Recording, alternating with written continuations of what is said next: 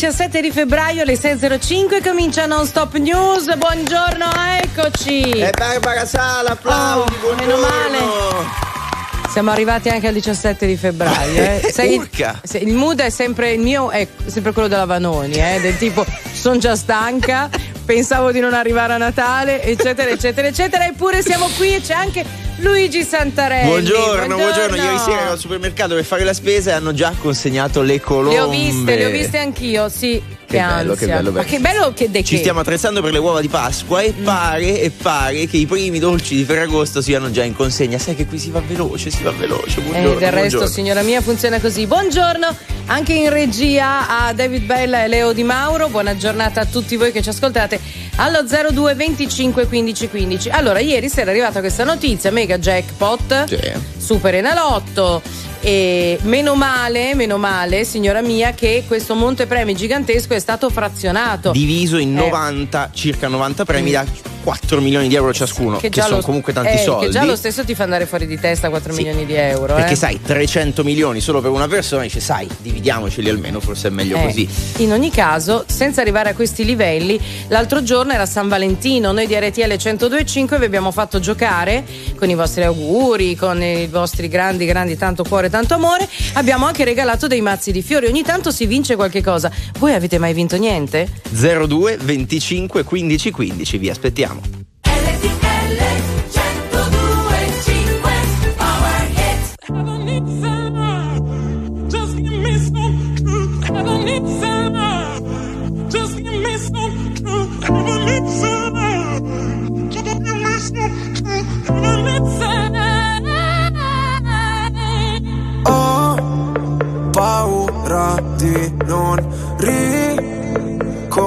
riconoscerti mai più. Non credo più alle favole. So che ho un posto, ma non qui. Tra le tue grida in loop, corro via su una cabriolet.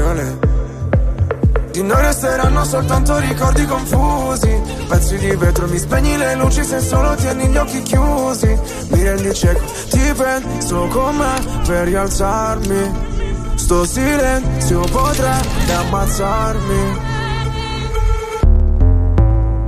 Aiutami a sparire come cenere. Mi sento un nodo alla gola Nel buio balli da sola Spazzami via come cenere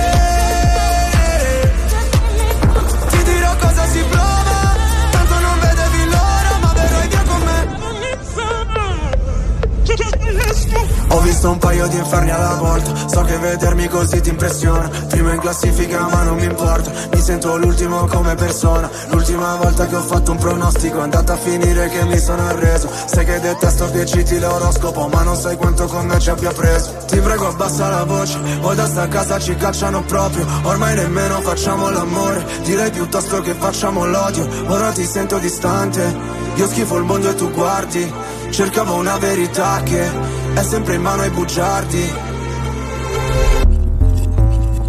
Aiutami a sparire come cenere.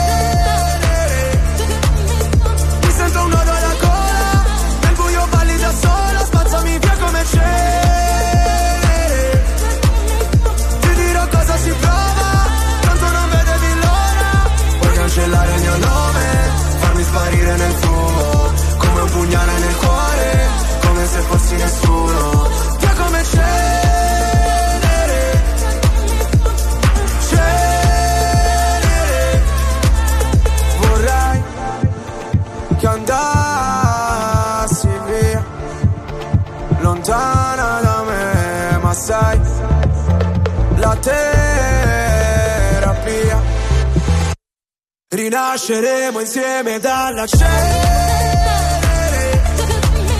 Mi sento un nodo alla gola. Nel buio balli da sola. Bella che mi sembri venere. Scendi che il tempo non vola. Sono qua sotto da un'ora. Tu sei più caldo del sole. Io invece freddo mercurio. Lasciamo quelle parole. Dimenticate nel buio.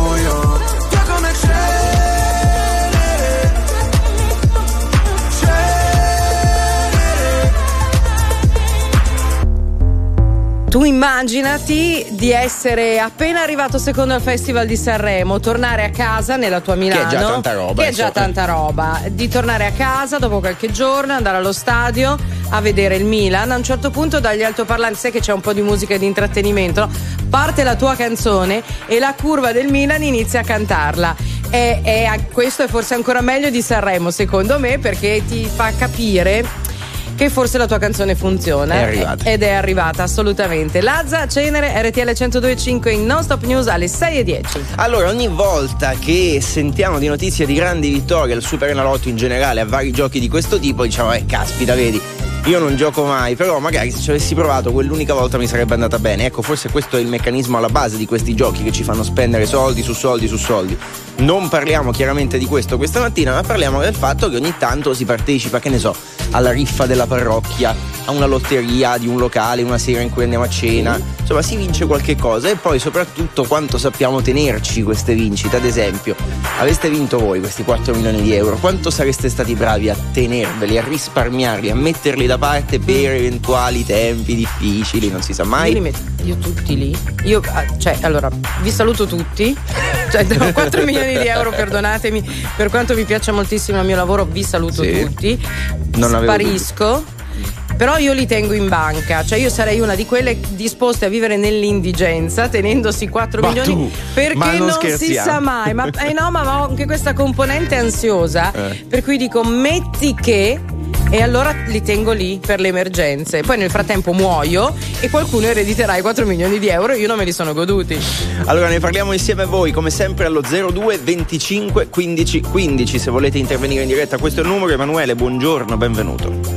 Buongiorno, siete dei simpaticoni, RTL anche mia. Grazie, ma anche tu non scherzi, Emanuele, sei uno sempre pronto alla battuta? Sì, sì, sì, io sono uno scrittore. Ah, e cosa scrivi? Eh, ho scritto il volo dell'immaginazione, se si può dire. Certo. Si chiama Fratello Emanuele, è un romanzo molto romantico. Molto Io romantico. penso che in Romantico. questo periodo storico abbiamo perso un po' di romanticismo e quindi ho voluto rilanciare un po' di romanticismo mh, così nel web. Ma lo sai che hai ragione? Hai- eh, io sto con Emanuele, manca un po' d'amore. Sul web soprattutto, e magari con questo tuo romanzo, chissà, le cose cambieranno un po'. Ehm, dai, perché sono curioso, dici al volo la trama, poi dobbiamo venire al tema di oggi, ma al volo la trama del romanzo. Niente, eh, il romanzo è così, è, fatto di pensieri. Ah, pensieri. Io la mattina sento voi, No. eh, mi assento un po' e scrivo. Cioè, ti siamo E sono- stati in qualche modo di pensieri- ispirazione, Emanuele. Sì, sì, ho No, è ispirata a una donna che non posso dire il nome, no? una donna molto affascinante. Che non è Barbara Sala. Sono sì? io? No, che non è lei, purtroppo. Però eh, questo volo dell'immaginazione che ho pubblicato su Amazon eh, ci ho messo proprio il cuore, eh, sono pensieri molto dedicati, molto, per esempio dedico il sole di una bella giornata una bella donna, Che bello. Che osservo il bello. suo sorriso, eh, tante cose belle, poi eh, parlo anche dei sassi di Matera. Ah, Matera, vedi, però bello, cioè io sono emozionato nell'essere stato, Emanuele, concedimelo in piccola parte, un po' di ispirazione per te che ci ascoltavi la mattina e lì magari scrivevi parti del tuo romanzo.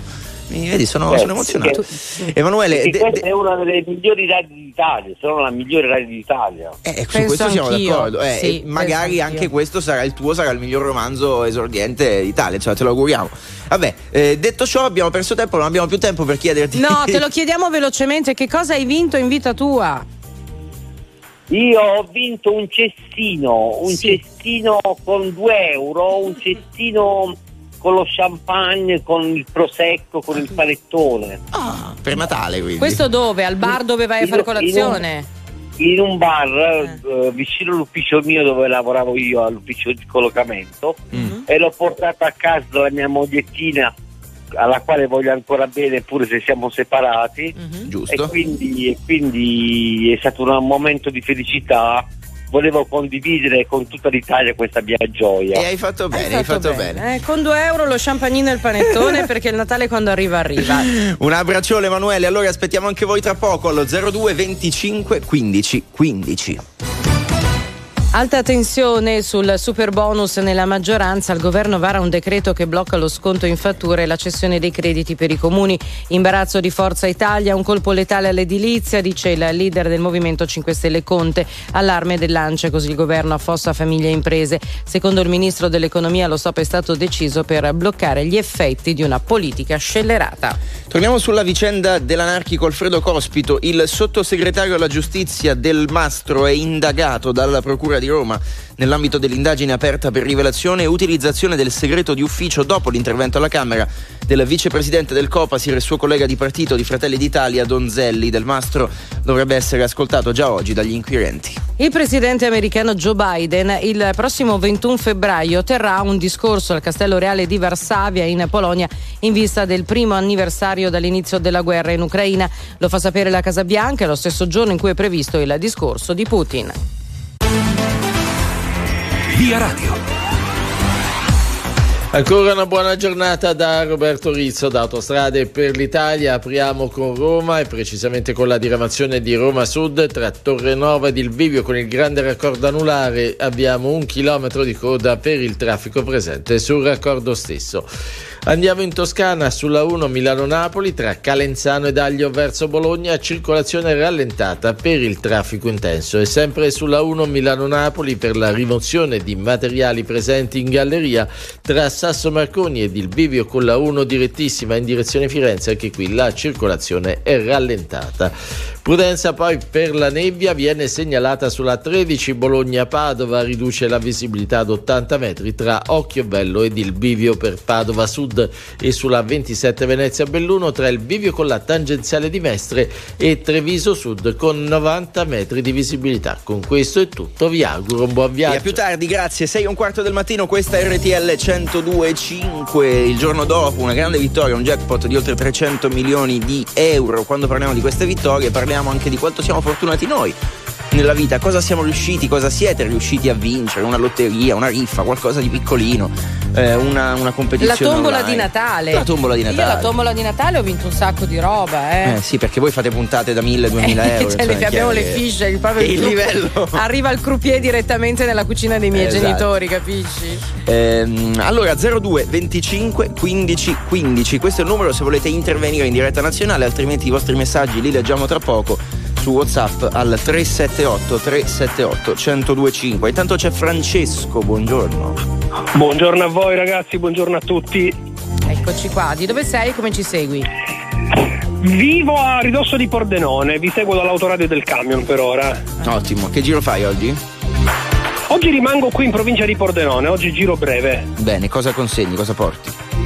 Sempre generi alimentari, benissimo, benissimo. caserme, ospedali, mense e così via. ottimo allora sei fortunato non lo sei hai vinto mai qualcosa? No, dai, non esageriamo. Però un 6-7 anni fa ho vissuto un episodio carinissimo. Sono andato all'inaugurazione di una concessionaria d'auto, mi, mi faceva piacere vedere un po' cosa trattavano e alla fine il titolare che gestiva anche un'associazione in favore dei bimbi ammalati ha chiesto una offerta libera dicendo che poi avrebbe sorteggiato un premio.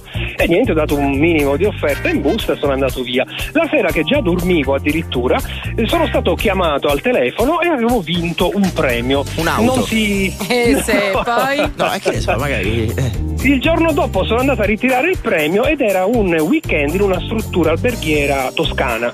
Quando sono arrivato a casa, mm, a me non diceva più di tanto, mia moglie ha strabuzzato gli occhi perché era una struttura di eh, extra lusso dove abbiamo visto, pensa, 6-7 anni fa si dormiva a 500 euro a notte. Pensa. E noi, eh caspita, quando siamo arrivati, Barbara, con la nostra minuscola Yaris, in un garage tutto di Porsche e Certo, Maserati, eh. abbiamo già capito dove eravamo, però è stato bellissimo, tra sauna, spa, eh, cibi, insomma, prelibati e così via, abbiamo passato un weekend magnifico, veramente bello. Guarda, Eh, vedi, non male, non non male. male, non ti crucciare se arrivi in un garage, in un posto e trovi tutte queste auto di lusso e tu hai un'utilitaria, perché pensa alla fatica che loro fanno quando escono dal supermercato supermercato che hanno un sacco di spesa a farcela stare tutta. Che non c'è il bagagliaio. Che non c'è il bagagliaio. tu invece nella tua macchinina modesta le, le- le- le casse dell'acqua ce le fai entrare, E poi è capito? anche vero che qualcuno il confronto lo sente, ad esempio la mattina quando arriviamo in radio, io e Barbara Sala, io Eh. il mio scooterello che bontà sua c'ha un qualche anno. No, bontà sua che se parte il tuo scooter. No, no, eh. per adesso sta, lo portavo al meccanico, adesso sta partendo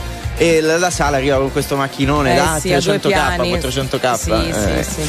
Va bene, grazie, grazie Francesco. Allora 02 25 15 15 dopo la pubblicità ancora le vostre chiamate, se avete mai vinto qualcosa e soprattutto quanto siete bravi a non spendere.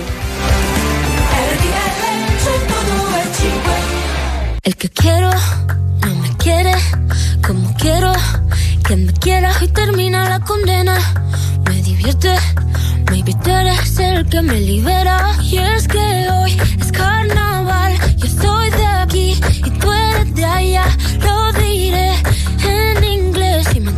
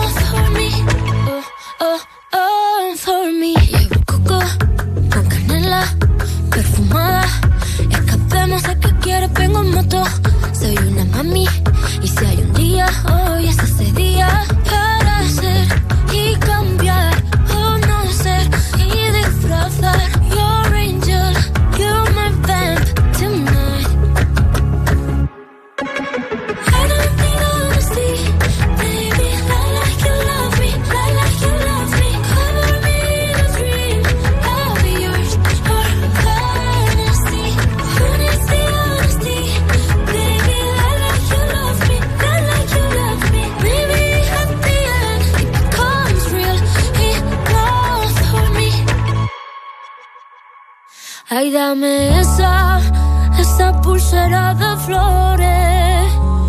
Me la pondré en la muñeca cuando despierte.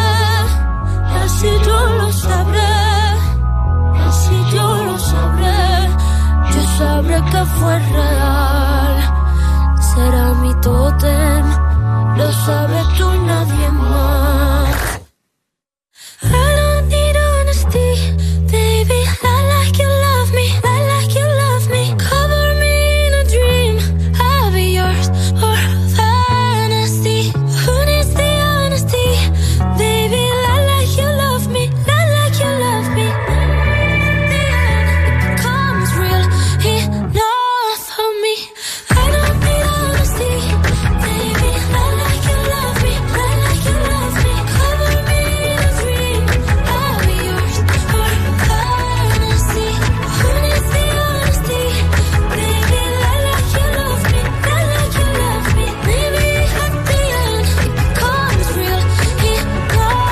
Anzi, no, vai tu che lo dici bene, scusa, che la Like, S. like you love Ok. me, la Rossalia. Mamma mia, sembra il gatto con gli stivali di Shrek quando parla, che se vi ricordate era doppiato da Antonio Banderas, uguale, Rosalia, uguale. Questa è RTL Mi amor. 102.5 102.5 È una cosa del genere in spagnolo Adesso non mi fa fare figuracce per chi parla spagnolo Allora quasi le 6 e mezza del mattino Buon venerdì Oh sommessamente segnaliamo che è venerdì 17 Ma, Ma a noi non ce ne frega niente dire perché peggio di così.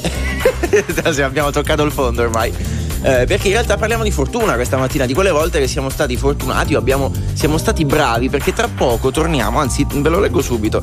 Qualche giorno fa, eh, anzi tre giorni fa, ho letto della notizia di un eh, tizio. Allora mi segnala Barbara Sala che le schedine non esistono No, più. che io sappia, c'è la schedina, proprio quello della, della, della cos'era la- il totip, la, la- Vabbè, sì, nel senso- non esiste più. Ci sono dei portali chi- di, di- scommesse sportive. Scommesse non lo so, sportive. di- ditemi voi perché io non sono pratica. Allora c'è un, eh, un cittadino di Motta San Giovanni, siamo in Calabria, Ah. che è riuscito a vincere, anzi no, ho sbagliato a dire 14.000, 48.000 euro Ah. solo con una giocata perché ah, aveva scommesso tutta una serie di partite, di combinazioni Mhm. molto particolari. Manchester City contro Aston Villa, Villarreal contro Barcellona, il Lille contro lo Strasburgo e anche squadre un po' più sconosciute. Oh, Mhm. ci ha azzeccato, le ha prese tutte 50.000 euro. Qui in questo caso sì, è stato fortunato, ma c'è stata anche una componente di bravura da parte sua nel conoscere magari Sai che le c'è squadre. proprio tutta un'analisi dei dati, tipo le probabilità che questa squadra vinca in trasferta, il, eh, che ne so, la percentuale di gol realizzati magari in casa contro quella squadra. Sono una serie di fattori e, e anche un po' di fiuto, insomma. Poi la fortuna in ogni caso ci vuole sempre un pochino. Allora Giuseppe, buongiorno. Buongiorno, buongiorno. Come stai? Beh, un po' raffreddatino stamattina, ma tiriamo avanti. Eh, Tutti, Eh, in questo periodo tutti, eh, un pochettino qualcosa, qualcosa ci Eh, siamo sì. beccati. È vero, è vero, è vero, confermo. Da dove ci chiami Giuseppe? Io chiamo dalla provincia di Verona, da Bussolengo mi sto recando al lago di Garda per lavoro, faccio Bellissimo. l'autista e guido i pullman. Ottimo. Ecco. Ottimo. Allora, Eh, sei, sei fortunato Giuseppe, hai mai vinto qualcosa? Sì, qualcosina ho vinto nella mia vita. Io parlo, mia figlia ha 33 anni, ne aveva uno eh, e mi arriva il bancomat del Banco di Napoli. All'epoca stavo a Napoli. Ed era le solite combinazioni sopra, ma nemmeno ci pensavo di giocarle. Mi chiama la mia ex moglie e dice noi siamo a Pestum, ci giochi questi numeri perché qui c'è una sola ricevitoria e c'è un traffico dentro, una folla, una coda. Ah. Vabbè, Ma stiamo quindi parlando di i numeri dell'otto, no? Sì, sì, Ok. sì, sì, sì, dei numeri di lotto. E mi gioco involontariamente quei numeri che erano, li dico anche perché il bancomat non ce l'ho più, 4, 24 e 34. 1000 lire l'ambo e 1000 lire il terno perché c'erano ancora le lire. Eh. Bene, vado a Pestum la domenica mattina, prendo il quotidiano per guardare le notizie sportive e poi vedo Mhm. l'estrazione del lotto. 34, 4, 24, andai a comprare altri 5 giornali per vedere se non c'erano errori di stampa. E quanto hai vinto lunedì- in tutto? 4 milioni 365 sull'unghia. Eh, Sull'unghia. Ma che cosa che tu mi bella. insegni Giuseppe, come mi, di-. Come mi dicono tutti quelli che parlano delle lire, che all'epoca erano tanti. Ah, Insomma, cioè, era una bella somma. Che cosa hai fatto con quei soldi? Un'estate bellissima. Eh, esatto, cioè non è la cifra, cioè, secondo me Sì, non no, potevi no, comunque no. neanche comprarti una macchina. No, no, no, no, Però ecco, Però- magari una vacanza sì, cioè una vacanza in cui Oh. non hai pensieri. Quella te ci la sta. puoi fare. Sì, sì, sì. Giuseppe, dobbiamo salutarci, ti mandiamo un abbraccione fortissimo e ci sentiamo presto. Io vi ringrazio, mi avete fatto gio- iniziare una giornata fortunata a dispetto del venerdì No, 17. speriamo, davvero. Grazie, siete fantastici, spero di sentirvi sempre. Eh, E se non ci sentiamo, come si dice, speriamo che sia per colpa tua. Eh, addio piacendo, ci sentiamo domani. Ciao, Ciao Giuseppe. La vicenda che ospito il sottosegretario alla giustizia del Mastro è indagato dalla Procura di Roma nell'ambito dell'indagine aperta per rivelazione e utilizzazione del segreto d'ufficio dopo l'intervento alla Camera del vicepresidente del Copas Ira Donzelli.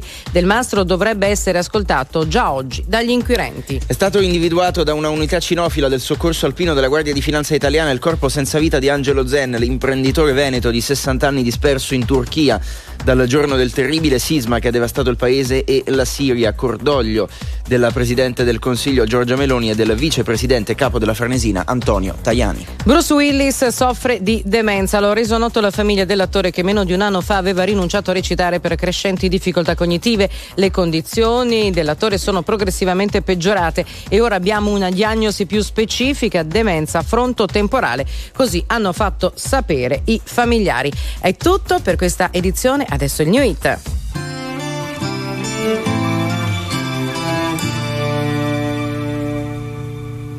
Campi sconfinati che si arrendono alla sera, qualche finestra accesa, mentre il vento arpeggia una ringhiera, tu vivresti qui per sempre, dici che dovrei staccare un po' la mente, ma io... Ma io lavoro per non stare con te. Preferisco il rumore delle metro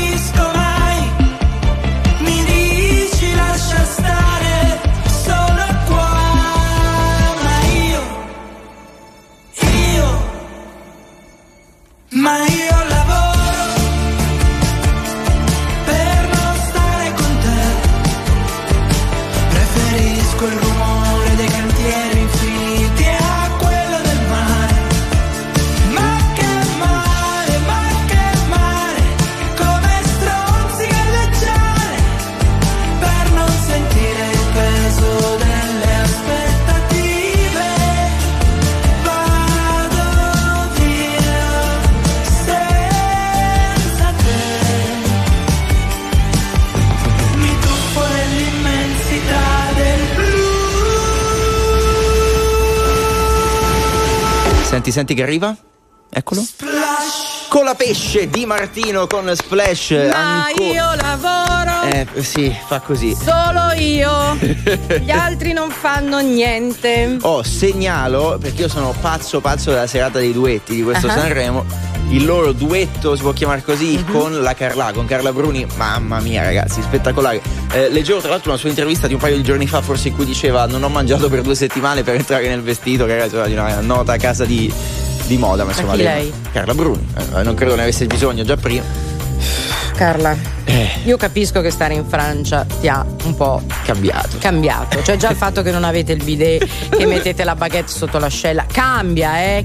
sono dettagli, ma No, cambia. perché poi uno non se ne rende conto, ma. eh, No, io ti capisco perché anch'io sono un po' diva e un po' donna, però non puoi tu. Sarà anche Nicolà che l'ha cambiato. Sì, però Carla, Carla, non puoi, Carla, non puoi tu, tu venire a dire a noi che non hai mangiato per due settimane per entrare nel vestito. Ok? Perché noi cosa dovremmo fare? Eh? ma va, ma va. Incatenarci alle sedie? Eh? Per le- legarci le mani? Eh. Inchiodare il frigorifero? Va bene, Carla. comunque, eh, mh, avessi saputo non avrei tirato fuori l'argomento. Eh, sono quasi le 7 meno 20, voi siete su RTL 102.5 chiacchierando di fortuna, eh, di vittorie che abbiamo ottenuto ad una riffa. Ci sono dei messaggi molto carini, tra poco li leggiamo, promesso, ma dobbiamo andare dal nostro amico Giuseppe che è collegato con noi al telefono. Caro Giuseppe, buongiorno. Buongiorno ragazzi. Come stai Allora. Giuseppe? Boh, io sto facendo colazione. Con cosa? Quindi. Eh, biscotti e tè.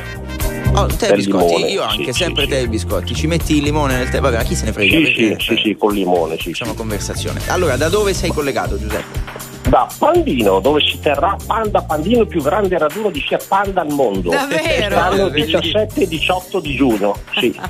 e vi aspettiamo numerosi. Certo, cioè, anche, quindi anche tu ne Allora. hai una. No, io no. Ah, no. Perché non ho Panda. Beh, non è che tutti quelli che abitano a Pandino No, no, hanno no, la no, panda. dice, Però no, giustamente no, hanno, no, trovato, hanno scorso, pensato di fare scorso è arrivato. L'anno scorso un partecipante è arrivato dal Giappone. Ma dai, penso Sì. un'estima. Chi è quel giocatore della Juve ricchissimo che si è comprato un pandino? Un po' di tempo fa è uscita la notizia, adesso lo cerco. Eh, qualcosa c'era. Sì, No, sì, sì, non- sì, non lo sì. so, Magari arriva lo so. anche lui, no, lo dico perché magari arriva No. anche lui al raduno. Eh. Magari, Dai, magari ma viene, parliamo, so. ma parliamo Comunque, Giuseppe parliamo della tua fortuna. fortuna. Eh. Io con voi ho avuto la fortuna appunto di vincere bi- due biglietti per andare a un concerto dei Po Torino, poi per motivo lavoro sono andato io, ho mandato due miei amici, e una partita dell'Armani lì al forum contro l'Automatica Roma che purtroppo a tre secondi dalla fine una bomba da tre Milano ha perso. Però ti sei divertito. Sì, sì, Eh. preferisco Sono tu- il basket al calcio, ecco, Ah. come velocità di gioco, così è più divertente Ma sono, sicuramente. sono tutte cose che ti abbiamo regalato noi, quindi? Sì, Ah, vedi, vedi parla, si va indietro di allora. Eh beh, sì. Il concerto dei Pooh si va indietro di un 12 anni fa circa. 2009 poteva essere una roba del genere e la partita un paio d'anni dopo. Sei un fan dei Pooh? Ma allora, ho sempre seguiti non ho a casa neanche un disco. Eh vabbè, vabbè. Se sei cresciuto con la loro musica non ho a casa neanche un disco. Vabbè, vabbè, Ma li hai visti a Sanremo? No, no, io sono anni che non vedo Sanremo. Vabbè, L'ultima volta l'ho seguito la- in caserma nell'88. guarda. Eh, mamma mia. Chi è che ha vinto nell'88? Eh, I ricchi e poveri? Aspetta, No, Sanre- quella era 86, 87. Ah, Eh. scusami, eh, perché Vabbè, adesso mi devo se- ricordare. Siamo lì, siamo lì comunque. Sanremo 88. Io mi ricordo nell'81 l'avevano vinto i ricchi e Ranieri. poveri con anche Alice. Nell'88 Ranieri. Eh. Da canto? Eh, no, no, grazie. Giuseppe, allora ci, ci salutiamo, un abbraccione E vi forte. aspetto a Pandino allora per Panda Pandino, va bene? Proveremo a passare volentieri. Ciao, ciao Giuseppe. Ciao, allora mi sono informata sui calciatori e la panda. Sì. Adesso vi dico tutto. Prima su RTL 1025 gli US Capaldi. I'm going on during this time. I feel there's no one to save me. This all and nothing really got away. You're driving me crazy.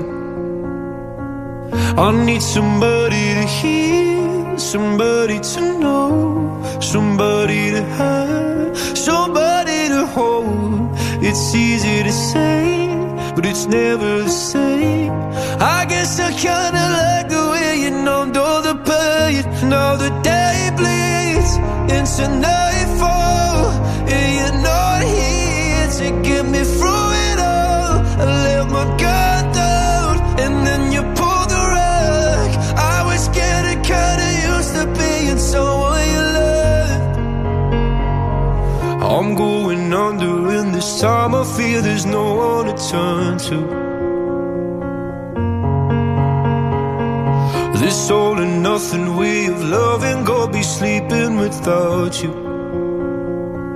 Oh, now I need somebody to know, somebody to hear, somebody to have, just to know how it feels. It's easy to say, but it's never the same. I guess I kinda like the way you help me escape. Now the day bleeds into nightfall, and you're not here to get me through it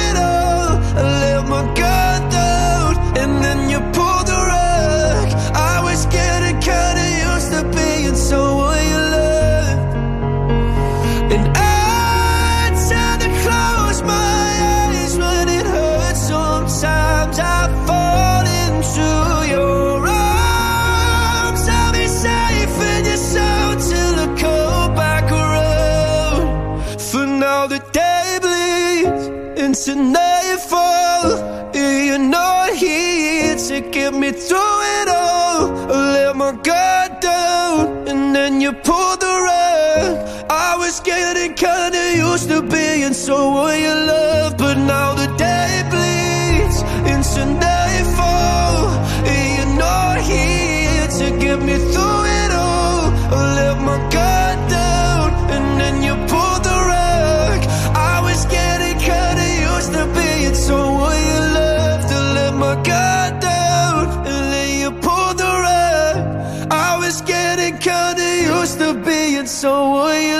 someone you Love da Luis Capaldi, RTL 1025. Allora, doveroso aggiornamento sul pandino. Allora, il giocatore in questione era Vidal, che aveva questo pandino verde, e lo dico perché si era fatto fotografare spesso e volentieri. pa- pandino vecchio modello, eh. Ehm, eh, adesso che credo Vidal se ne sia andato dall'Italia, l'ha venduto ad Andanovic, che l'ha parcheggiato alla Pinetina. Ci segnalano che anche Roberto Baggio gira con il pandino. Baggio me l'aspetto, nel senso che ormai si è ritirato da, da Mo, ha sempre avuto ad esempio la passione discutibile della caccia, della campagna e tutto, quindi ci sta, cioè è uno che gira con gli stivali, i jeans un po' stracciati e che va nei campi e il pandino è la macchina perfetta. Vedi, vedi, vedi. Allora 02 25 15 15 ne parliamo insieme a voi con Giovanni. Buongiorno. Giovanni, sei in Giovanni? diretta, buongiorno. Sì, buongiorno. Ciao, buongiorno. Da dove ci È chiami RTL Giovanni? anche mia. Grazie. È da, è da Lodi però sto andando al lavoro. Sto facendo 50 km per andare al lavoro. E dove lavori? E in una grande catena di carrozzeria, preparatore. Benissimo, e di cosa ti occupi? Di carrozzeria? No, Eh, sì, no, no. Ma fammi fare una domanda. è? No. Vabbè, no, ok, no, non fa niente. Giovanni, allora Scusa, siamo- voleva farti il momento meccano, ma io stamattina non ho voglia, guarda. Sei una persona fortunata, Giovanni? Sì, nella vita delle volte ci tante, tante sofferenze capitano dei, dei casi che non te l'aspetti, Mm. però purtroppo Tipo?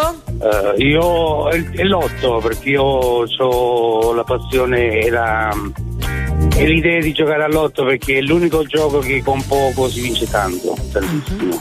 Ok. Eh, però e aspetta, io neanche, neanche, neanche a farlo apposta andai a trovare il mio caro, il mio caro papà al cimitero eh, nel mese di agosto, sono andato in ferie e, e- e ho ricavato, i, ho preso i numeri della sua morte, della sua Ecco, nascita. perché faccio questa precisazione. Prima l'amico che ha chiamato ha giocato Sì, all'otto sentito, ho i sentito, numeri della- sentito. del banco, e mi della arrivato a carta di giocare credito.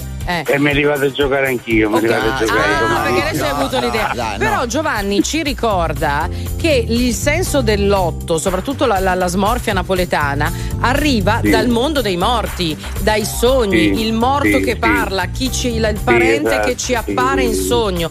Nasce tutto Sì. da lì. E poi bisogna in qualche modo decodificare il messaggio e capire quale numero mettere. Sì. C'erano. È la- io Sì. ci credo, ci credo a queste cose perché mi, mi sono capitate io eh, dalla fortuna un po' alla sfortuna perché in quel momento nel mese di settembre avevo pochi- poca liquidità e poi mi adeguo a quelle che ho in tasca. Però quanto hai vinto? Non, mi ric- non so se l'hai detto, quanto hai vinto? 57.000 euro. Ah, Con cinqu- però! 55 Però con aspetta. 50, 50 centesimi. Ho Ok. fatto quattro numeri secchi a- sulla nazionale. Però ogni quanto giochi tu Giovanni? Ma io gioco tutte e tre le settimane, tutte e tre le giocate. E quanto gioco punti? 10, Cin- 20.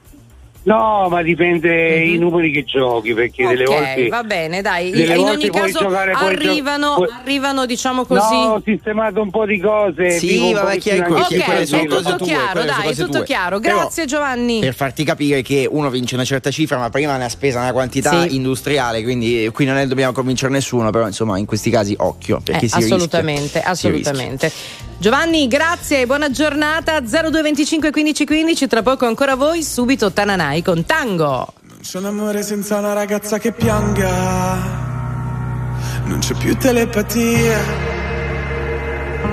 È un'ora che ti aspetto, non volevo dirtelo al telefono. Eravamo da me, abbiamo messo i police. Era bello finché ha bussato la police. Tu fammi tornare alla notte che ti ho conosciuta. Così non ti offro da bere, non ti ho conosciuta. Ma ora addio, va bene amore mio. Non sei di nessun altro e di nessuna io. Lo so quanto ti manco, ma chissà perché Dio ci pezza come un tango e ci fa dire Amore tra le palazzine a fuoco, la tua voce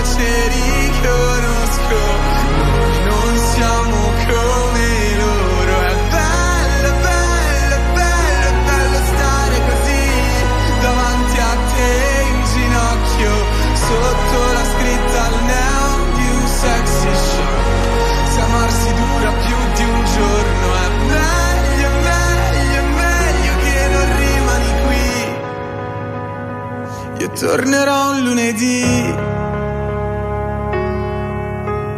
Come si salva un amore se è così distante? È finita la poesia. È un anno che mi hai perso e quel che sono non volevo esserlo. Eravamo da me, abbiamo messo i police. Ridevamo di te che mi sparivi nei jeans. Tornare alla notte che ti ho conosciuta. Così non ti offro da bere, non ti ho conosciuta. Ma ora addio, va bene amore mio. Non sei di nessun altro e di nessuna io. Lo so quanto ti manco, ma chissà perché Dio ci presta come un tango e ci fa dire Amore tra le palazzine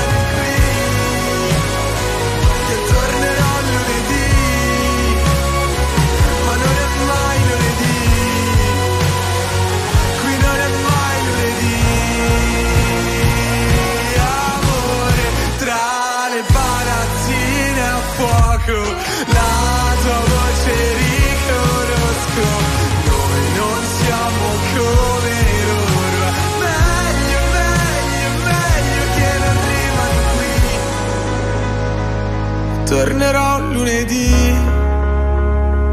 ma non è mai lunedì. Alta tensione sul super bonus nella maggioranza, il governo varrà un decreto che blocca lo sconto in fattura e la cessione dei crediti per i comuni. Imbarazzo di Forza Italia, un colpo letale all'edilizia, dice il leader del Movimento 5 Stelle Conte. Allarme dell'ANCE, così il governo affossa famiglie e imprese. Secondo il ministro dell'economia lo stop è stato deciso per bloccare gli effetti di una politica scellerata. La GCOM ha posto il Festival di Sanremo all'ordine del giorno del Consiglio di mercoledì prossimo. Saranno esaminati tra l'altro violazioni canzoni della normativa sulla tutela dei minori per i casi che hanno coinvolto Blanco, Rosa Chemical e Fedez. E intanto il cantante Blanco è indagato dalla procura di Imperia per danneggiamento per aver distrutto il giardino di rose allestito sul palco durante la sua esibizione. Sono in corso delle indagini su alcune lettere con proiettili all'interno, lettere di matrice anarchica inviata ad aziende e manager. Secondo il ministro dell'interno Piantedosi sono state usate modalità già viste su cui le forze dell'ordine hanno un livello di attenzione alto. Siete su RTL 10256, 51 minuti, venerdì 17 di febbraio, come sempre insieme a voi allo 02 25 15 15 c'è Ahmed al telefono con noi, buongiorno. Buongiorno a tutti voi, RTL 125 e anche la mia radio. Grazie, grazie Ahmed, adesso ti sentiamo un po' meglio. Allora, da dove ci chiami? Io chiamo dalla provincia di Milano. Milano, perfetto. Allora, sei uno fortunato, hai vinto qualcosa, raccontaci. L'unica volta che ho giocato nella mia vita ho fatto della vincita. perfetto, giocato a che cosa? Allora, praticamente stavo andando con la macchina in Marocco da qui. Con la macchina? Sì, con la macchina. Eh, lunga, la eh, macchina. lunga. Ma a un certo punto c'è anche il mare in mezzo, Sì, no? ha preso un traghetto. Eh, Hai facciamo preso- il traghetto Ah. mare- E niente, eh, mi mancava qualche chilometro per Madrid e si ferma il cambio che è spaccato. Il cambio della Niente, non macchina. sapevo cosa fare, comunque meno male per fortuna il suo fratello a Madrid, dato una mano, siamo arrivati lì a Madrid. Quindi non sapevo come fare perché non avevo tutti i soldi per cambiare questo cambio. Sì. Eh, un'amica della famiglia che dice che mio fratello lì per andare giù per giorno a giocare a bingo, il più grande che magari c'è lì eh, di fronte al campo Ok, gioco. allora non- ti sentiamo benissimo, che la linea è un po' disturbata. Abbiamo Comunque, capito il bingo. il bingo, sei andato a giocare a bingo e hai vinto Sì. qualcosa. No, non sono andato a giocare, ho accompagnato un amico della famiglia e lei mi invita per bere un caffè dentro lì. Ah, Io sono ok, entrato, non sapevo neanche cos'era. vinto. E tu a Lei cosa hai giocato? Guarda, io non ho giocato, ho giocato lì due cartelle, l'ho aiutato a giocare e poi avevo tipo, c'era ancora la facetta, tipo 3 euro e mi ho detto no, io voglio giocare con questi 3 euro per i cavoli miei. Ok. Li ho giocati, ho vinto un milione di pesette. E ti sei ripagato il cambio della macchina che si era rotto. O potevo cambiare anche la macchina stessa. Comunque, adesso che parli del bingo, Eh. ehm, e intanto Ahmed ti salutiamo anche perché non ti sentiamo benissimo, quindi grazie e buona giornata. Ehm, un po' di anni fa, credo una quindicina d'anni fa, forse anche un po' di più, c'è stata l'esplosione, un periodo in cui in Italia sono spuntate un sacco di sale bingo che al netto del fatto che comunque investivi dei soldi per giocare era un modo secondo me preso con le dovute eh, pinze anche per gli anziani per passare un pomeriggio insieme e Sì, anche se anche in quel caso Eh, ci sono le certo. case limite. Io sono entrato solo una volta per Eh. provare con degli amici. Mi chiese il, lo chiamo Couprier, ma non credo sia quello il nome, mi fa quanto vuoi puntare? Io dissi, beh, non lo so, mi dia due tre cartelle. La vecchietta accanto a me fece, eh, tre cartelle. Come per dire, sei ricco. Cioè, stiamo attenti perché sono tutte cose cioè, no, certo, su cui si infatti rischia. si è poi sgonfiato questo fenomeno. C'era anche un video di Robbie Williams, forse della canzone Phil, in cui si vedevano alcuni momenti di Robbie Williams con una modella fighissima al bingo.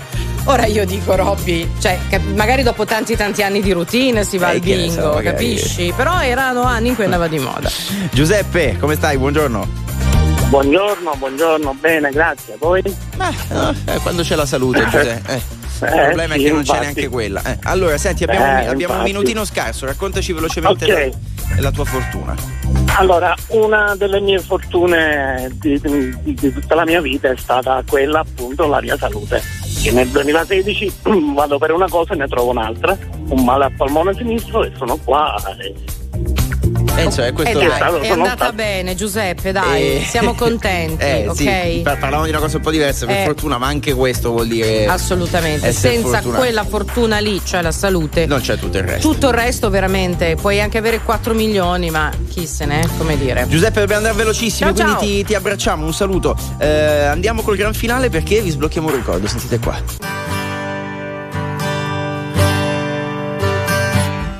So, So you think you could tell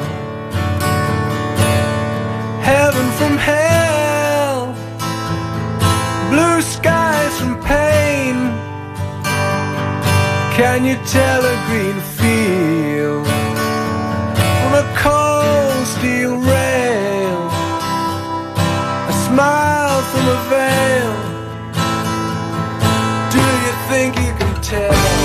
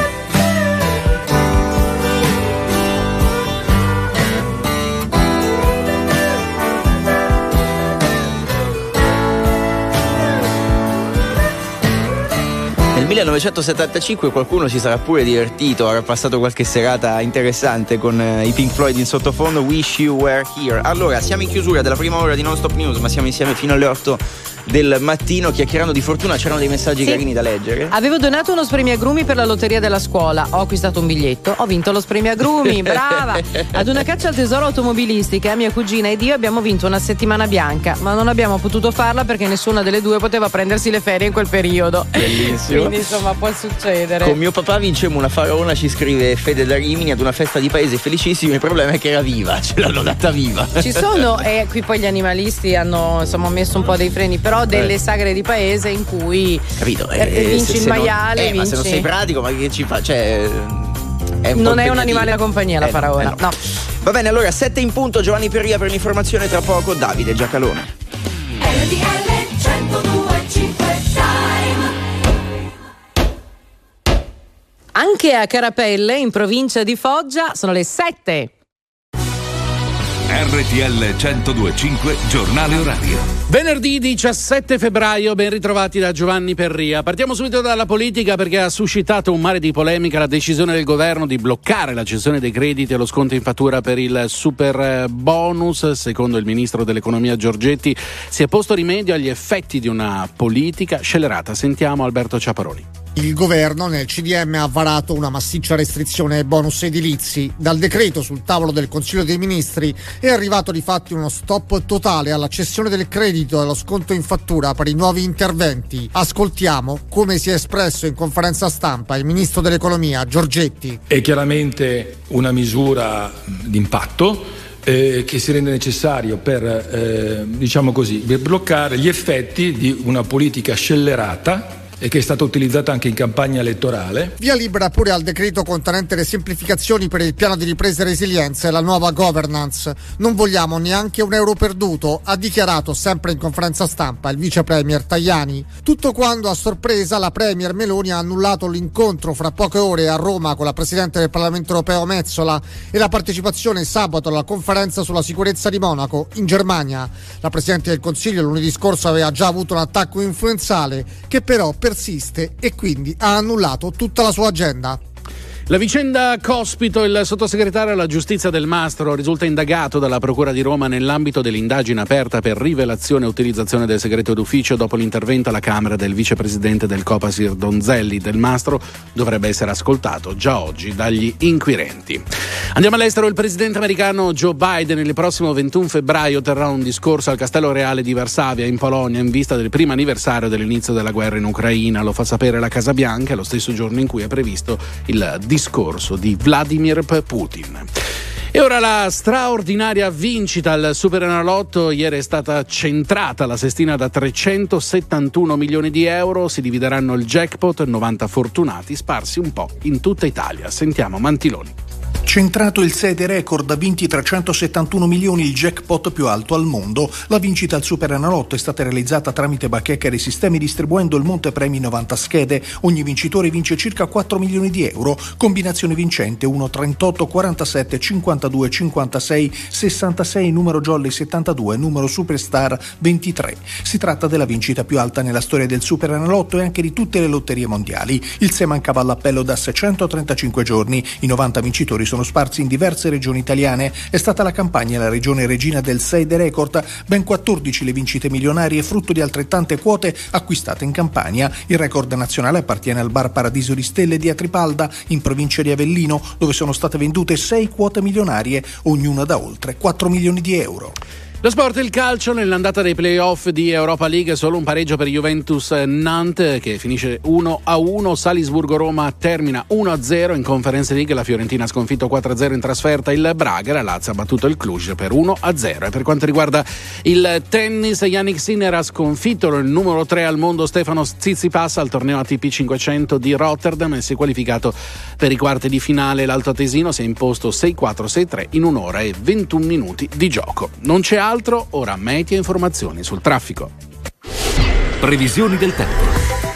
Buona giornata da Nico Schiodetto. Contesto ancora anticiclonico in questo venerdì su tutta Italia con assenza di piogge.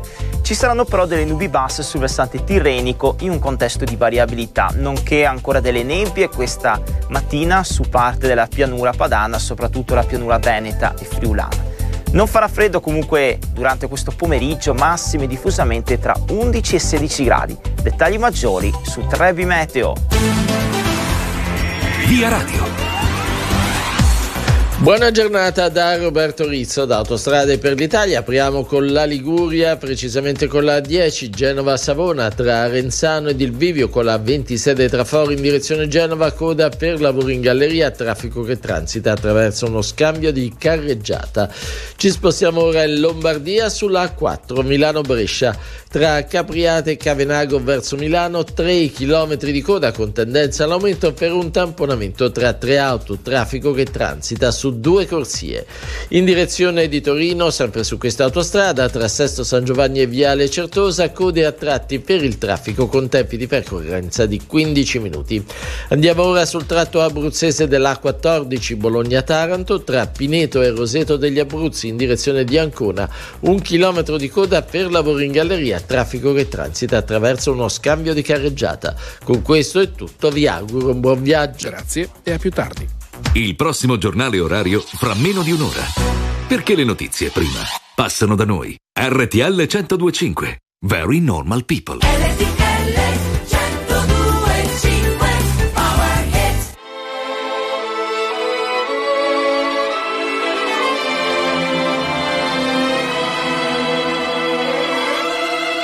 To hold it in.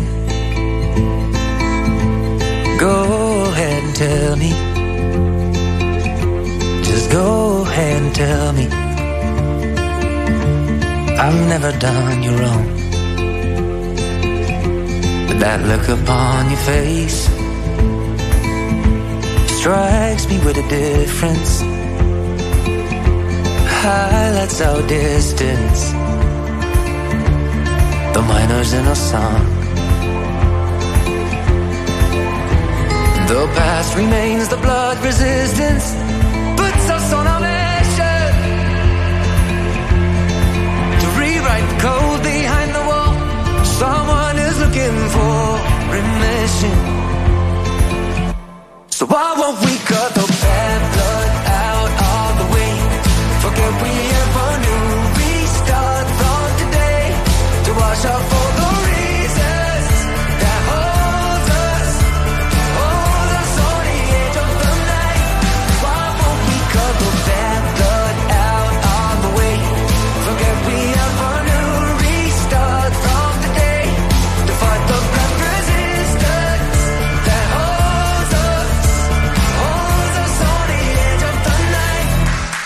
No to look away.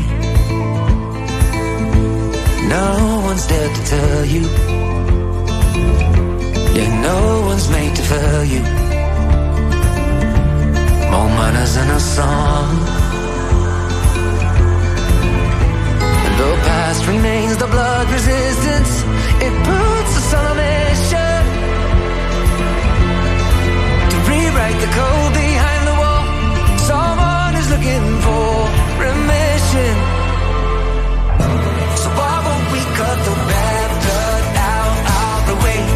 Forget we ever knew. Restart from today to wash all the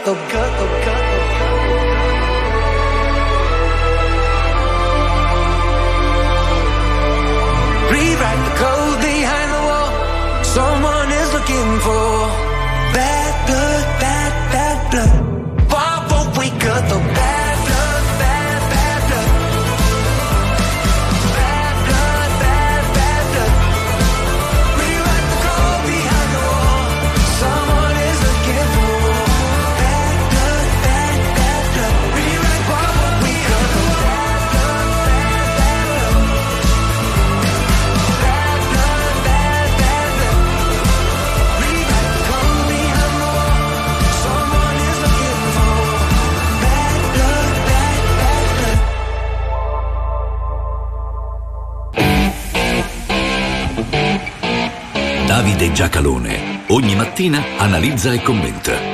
Non per compiacere, ma per capire.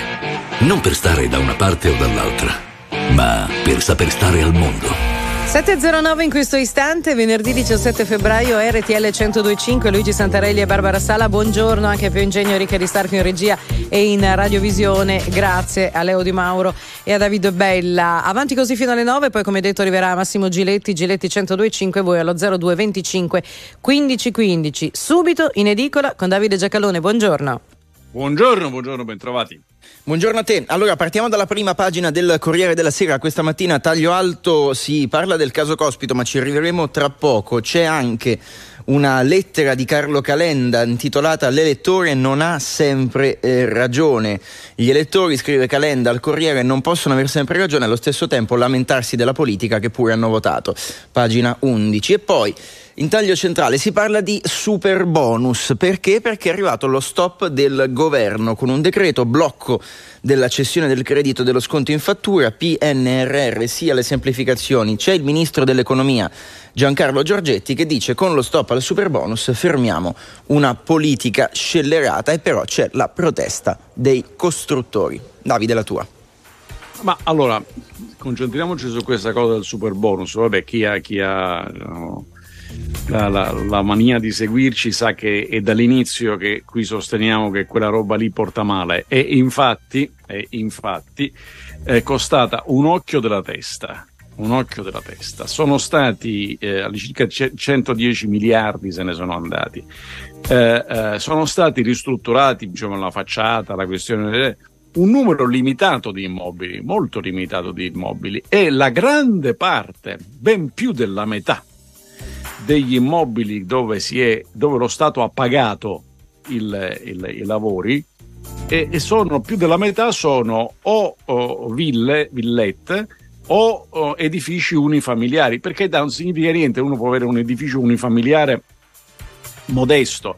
Però su via, diciamo, la gran parte degli appartamenti, tra virgolette, normali si trova nei condomini che hanno avuto meno della metà, ben, ben meno della metà. Quindi sono, questi sono i numeri che ci è costato, ripeto, sono costati collettivamente molto. Naturalmente cosa succede? Quando tu droghi un mercato, quando tu immetti droga in circolazione, nel momento in cui smetti di immettere droga, c'è la crisi d'astinenza, su questo non c'è dubbio. Tu hai drogato il mercato del- dell'edilizia. Tant'è vero che non sono aumentati solamente i lavori, sono aumentate proprio le imprese edili in Italia. Enormemente, per cui non, è, che ci- non c'erano solamente quelli che prima facevano gli edili e poi, data questa legge, si sono messi a fare più lavori. Non erano quelli che facevano tutt'altro, non facevano niente, hanno detto guarda c'è l'occasione, facciamo un'impresa edilizia. Quindi è evidente che in queste condizioni, nel momento in cui trovi la droga, avrai all'evidenza una crisi di astinenza. Eh, dice il, eh, eh, il capo politico, il leader del Movimento 5 Stelle, professore onorevole Conte, che eh, degli correttivi potevano essere necessari. Beh, sì, in effetti dei correttivi potevano essere necessari, ma che comunque, per esempio, Forza Italia in campagna elettorale aveva confermato la necessità di tenere il super bonus così com'è. C'ha ragione Conte, c'ha ragione. Avevano detto che l'avrebbero mantenuto. Però esiste anche il principio di realtà. Quando ti accorgi la quantità di quattrini che assorbe quella roba del contribuente, è sempre la sola Cesira e il solo Augusto che pagano, quattrini del contribuente, che, che è il contribuente che paga e la cui casa non viene ristrutturata, il tutto accumulando debito, a un certo punto puoi avere detto quello che ti pare in campagna elettorale, fai i conti con la realtà. Davide, parliamo adesso di giustizia e del caso del mastro, dalla, Repu- dalla stampa del mastro indagato per le carte di cospito, oggi atteso in procura. Meloni lo difende. Non c'è solo Del Mastro tra i nuovi indagati di ieri, c'è anche Blanco. eh, È vero. per- per- Però non per le carte di cospito. Sì, però tutte e due le cose hanno una caratteristica in comune. Vedete, nella letteratura, nel giallo, ci sono cioè, il metodo classico, classico è eh, Simenon o Agatha Christie e altri grandi autori di gialli. Eh, Cioè, comincia il libro e c'è quello che è morto ammazzato, coltello nella schiena, ma chi potrebbe essere stato? Il maggiordomo è troppo facile, l'indagine che fa il Poirot oppure il commissario Maigret che va a scoprire chi è. Chi è. Poi c'è l'altro schema, è lo schema dei gialli di William Link, meno famoso come nome, però se vi dico l'ispettore Colombo tutti sanno esattamente di che si tratta, cioè il libro comincia dicendo eh, eh, quello che con la- col pugnale in mano che lo ficca nella schiena del morto e, e quindi io so già qual è il- chi è il criminale e che metodo ha usato il commissario Colombo per scoprire che il criminale è veramente lui. L'inedito è quello che capita davanti agli occhi di tutti, tutti vedono come stanno le cose e uno dice faccio l'indagine, su che lo sappiamo già tutti. Allora nel caso del mastro è evidente, c'erano delle carte, le ha avute come sottosegretario della giustizia, le ha passate al suo coinquilino e compagno di partito, o camerata di partito, che non vorrei offendere, eh, Donzelli, e, e il quale le ha lette in Parlamento davanti agli occhi di tutti. C'è il reato, ma è molto semplice, dove- basta stabilire se quelle carte sono segreto. Se sono segreto è reato, se non sono segreto non è reato. Il ministro della giustizia dice non sono segreto. Che dice la procura? Ma non mi fate l'indagine, cioè non mi ci mettete 7-8 mesi per, per- per sapere cosa. Blanco ha preso a calci tutto, tutto il, il- il- il palcoscenico. Eh, ehm, essendo l'ente pubblico e pagando sempre la sola Cesira e il solo Augusto, si potrebbe anche ipotizzare il danno erariale. Tutto sta a stabilire cose. Ma era una scena programmata oppure ha, ha rotto tutto così, tanto per passare? E poi comunque è reato ai, ai sensi di quale articolo del codice penale? Perché la denuncia è del Codacons, cioè che si denunciano tutti, quindi non vorrei dover pagare le indagini per stabilirlo, perché siccome è successo davanti agli occhi di tutti, diciamo che in 24 ore si arriva alla conclusione, è reato, e allora si va a processo, oppure non è reato e fatela finita. Perché il rischio, ripeto, è che nell'uno come nell'altro caso si paghino per mesi delle indagini che non indagano su un bel niente, perché non c'è niente da indagare. Anche qui una storia già vista. 7 e un quarto, viabilità, poi Davide torniamo da te. Via Radio. Buona giornata da Roberto Rizzo da Autostrade per l'Italia. Apriamo con la Liguria sulla 10 Genova-Savona tra Varazze ed il bivio con la 26 Traforo in direzione di Genova. Un chilometro di coda con tendenza all'aumento per lavori in galleria. Traffico che scorre attraverso uno scambio di carreggiata con tempi di percorrenza di 20 minuti. Ci spostiamo sulla 26 Trafori tra Ovada e Masone verso Genova. Un chilometro di coda anche qui per lavori in galleria. Traffico che transita su una corsia. Tempi di percorrenza percorrenza di 20 minuti. Ora in Lombardia sulla A4 Milano-Brescia tra Capriate e Cavenago verso Milano 4 km di coda con tendenza all'aumento per un tamponamento tra tre auto. Il traffico transita su due corsie. E sempre su questa autostrada tra Sesto San Giovanni e Viale Certosa verso Torini, Torino code a tratti per il traffico, tempi di percorrenza di 15 minuti. Con questo è tutto, vi auguro buon viaggio. E a più tardi, grazie. 7-17 minuti di venerdì 17 febbraio siete su RTL 102.5 a proposito di scaramanzia. Eh, siamo in rassegna stampa, come sempre, con Davide Giacalone. Torniamo sul Corriere della Sera, troviamo anche questo. Perché il paese può essere competitivo? Si parla di auto e di rivoluzione green. Sì, è un bel pezzo di Fubini. Eh, eh, come, come al solito, diciamo così, è uno- un autore che, che regala pezzi preziosi di riflessione. In questo caso parte da un esempio concreto, la- una società di Brescia, che mi piace anche citare, come cita lui del resto, la AM- AMX Automatrix. eh, perché? Perché i cinesi dipendono dalla- da questa società eh, italiana eh, per le auto elettriche.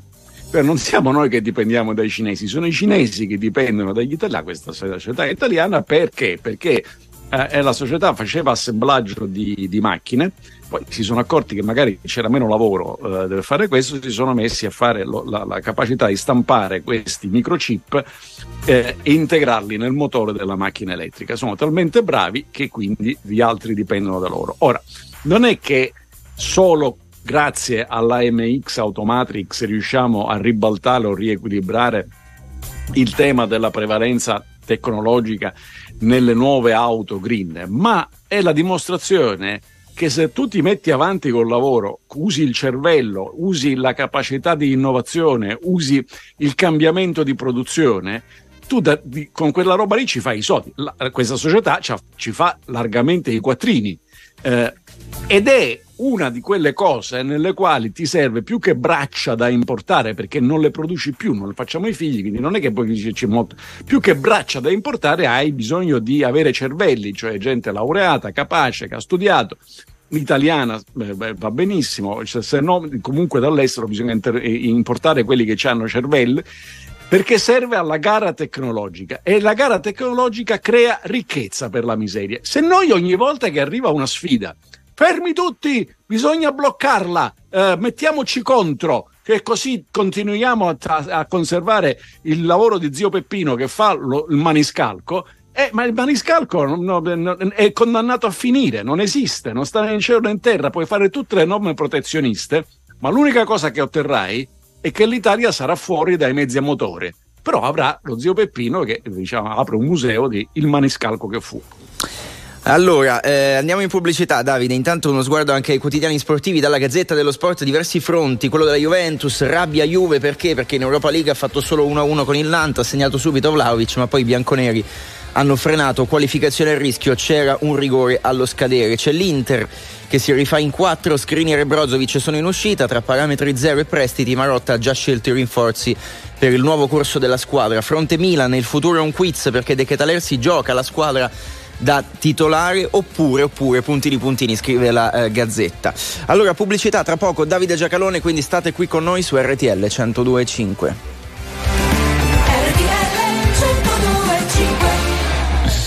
Siamo in rassegna stampa su RTL 1025, Barbara Sala, Luigi Santarelli questa mattina ci segue in redazione Giovanni Perria, in regia Ricchi Aristarco, Pio Ingegno, Andy Ceccarelli, siamo con Davide Giacalone. E ripartiamo da questo asse, siamo a pagina 15 del Corriere della Sera. Il messaggio di Roma a Pechino è ora di fare pressioni su Mosca. Tajani ha ricevuto l'inviato diplomatico di Xi, di Xi Jinping che oggi vedrà anche Mattarella. Ministro degli esteri Wang Yi sta facendo un giro. eh, in questa parte del mondo, quella che ci riguarda, sono anche gli ex firmatari del- della Via della Seta. Ricordate che all'epoca del Conte 1 l'Italia pu- eh, firmò l'accordo Via della Seta, sventurati, e, e- e quindi oggi, diciamo così, eh, il governo è sempre rappresentante del paese, ma è chiaro che noi quella roba lì l'ha fatta solo l'Ungheria in, in- in Europa, quindi non, eh, non andremo avanti. I rapporti con la Cina abbiamo tutto l'interesse a mantenerli buoni. Prima parlavamo di un'impresa fornitrice italiana, fornitrice di, di- di- semiconduttori per, per la Cina, e così come molte cose che servono a fare altre cose arrivano a noi dalla Cina, quindi i rapporti sono importanti. Dal punto di vista politico la pressione più grossa è sulla attivare la Cina perché non è che de- non può abbandonare la Russia, ma insomma che gli sussurri in orecchio che è ora di finirla. Allora abbiamo ancora un paio di minuti Davide per eh, commentare le parole di Fabio Panetta, membro del comitato esecutivo della Banca Centrale Europea. A proposito di tassi di interesse e di inflazione, dice, sono a pagina 8 del Sole 24 Ore, evitare i rischi di una stretta eccessiva. Il membro del Consiglio dice la BCE deve agire con gradualità e prudenza. Eh, l'inflazione può essere persistente. Sì, allora, eh, la novità c'è in realtà, eh, nel senso che l'altro ieri, eh, nel corso dell'audizione al Parlamento europeo, la Presidente della Banca Centrale Europea, eh, Lagarde, ha detto che nella riunione di marzo la BCE alzerà ancora i tassi di interesse dello 0,50 eh, e però poi dopo staremo a vedere che è un grosso cambio di, di- di indirizzo perché fino a qualche tempo fa era di aumentiamo 0,50 0,50 0,50 e continueremo a farlo. Quindi staremo a vedere cioè quali sono gli effetti. Negli Stati Uniti l'inflazione dove il tasso di interesse però è significativamente più alto di quello europeo si è riusciti in qualche modo a contenerla. Anche in Unione Europea è diminuita ma non è diminuita quanto ci si aspettava che diminuisse. Quindi bisogna procedere pragmaticamente, vedendo quello che succede dopo che dai alcune misure. Naturalmente, un paese molto indebitato come l'Italia guarda con preoccupazione all'aumento dei tassi di interesse, ma era nella logica delle cose, non è che potevano rimanere a zero tutta la vita. E del resto tenete presente che in Italia lo Stato è molto indebitato, quindi è piuttosto preoccupato, ma gli italiani sono poco indebitati, gli esseri umani, i cittadini sono poco indebitati e, hanno, e sono grandi produttori di risparmio, quindi i tassi di interesse li vedono crescere forse con un pizzico di allegria se solo se ne rendono conto. Davide Giacalone, grazie per la rassegna stampa di questa mattina. Appuntamento domani puntuali dopo le 7. Buon lavoro. Grazie a voi e buona revisione a tutti. Notizie. Il governo ha varato un decreto sul super bonus che blocca lo sconto in fattura e la cessione dei crediti per i nuovi lavori e impedisce ai comuni di acquisire i crediti. Imbarazzo di Forza Italia, un colpo letale all'edilizia, dice il leader del Movimento 5 Stelle Conte. Secondo l'ANCE, così il governo affossa famiglie e imprese. Per il ministro dell'economia Giorgetti si è scelto di mettere i conti in sicurezza. Il presidente americano Joe Biden il prossimo 21 febbraio terrà un discorso al Castello Reale di Varsavia in Polonia in vista del primo anniversario dell'inizio della guerra in Ucraina. Lo fa sapere la Casa Bianca è lo stesso giorno in cui è previsto il discorso di Vladimir Putin. È stata la campagna la regione regina del 6 dei record da 371 milioni di euro centrato ieri sera al Super Enalotto. Ben 14 delle 90 quote del sistema che ha azzeccato la sestina vincente sono state acquistate in campagna, 6 delle quali nello stesso bar di Atripalda in provincia di Avellino. Auguri ai vincitori. Torniamo più tardi.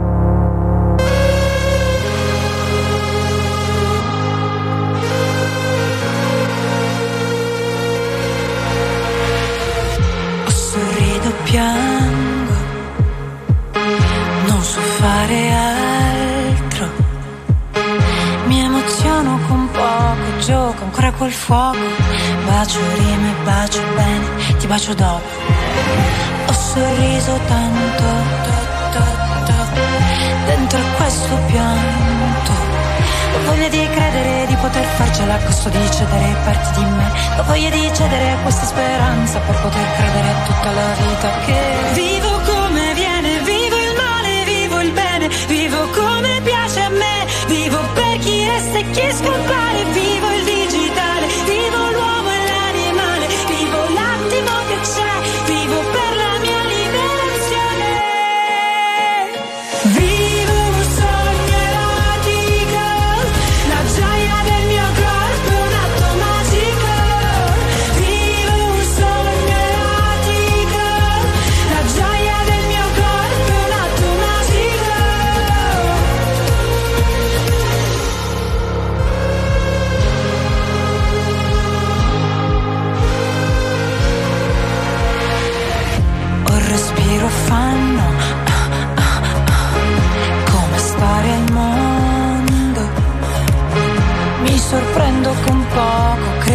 Dio che prego. Padre nostro Padre, posso andare in cielo. Ho il destino stanco. Forse ho corso tanto. Ho voglia di prendere tutto il possibile, non voglio perdermi niente di me. Ho voglia di credere nulla è impossibile, vorrei provarci per tutta la vita che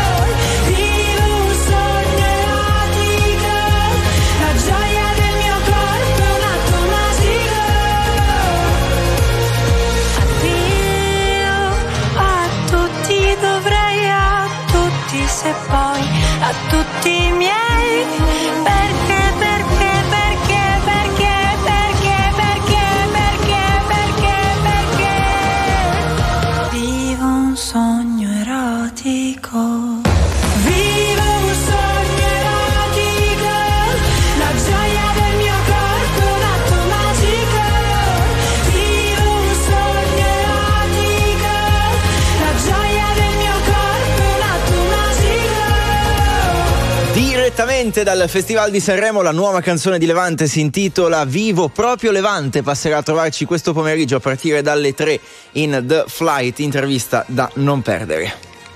Appuntamento che torna con Francesco Del Zio con la scossa. Buongiorno. Buongiorno, torna ogni venerdì puntualissimi, eh? Sono- Noi non manchiamo mai, Bravo. si mette agli atti. Buongiorno. Che si hashtag sapevatelo. Solo che Francesco io oggi non ho capito di cosa parliamo. cioè, parliamo, eh, parliamo di un fenomeno che gli americani chiamano traffic jam. Il la, caos nello la spazio. marmellata spaziale, che cos'è? Esatto, il caos nello spazio, perché abbiamo scoperto negli ultimi giorni, a seguito di una serie di studi, che in questo momento e soprattutto nei prossimi tre anni saranno presenti in orbita una quantità straordinaria di satelliti. Si arriverà probabilmente a qualcosa come 100.000 satelliti in uno spazio tra la Terra e il cielo di 1500 km, quindi in uno spazio tutto sommato ristretto per i confini del cielo e tutto questo inizia a creare un problema di traffico e di gestione del traffico nello spazio, qualcosa che neanche Blade Runner aveva immaginato, eppure sarà prestissimo realtà. Cioè, quindi non stiamo parlando di traffico di dati che si incasinano, cioè proprio No, di no, traffico fisico. fisico.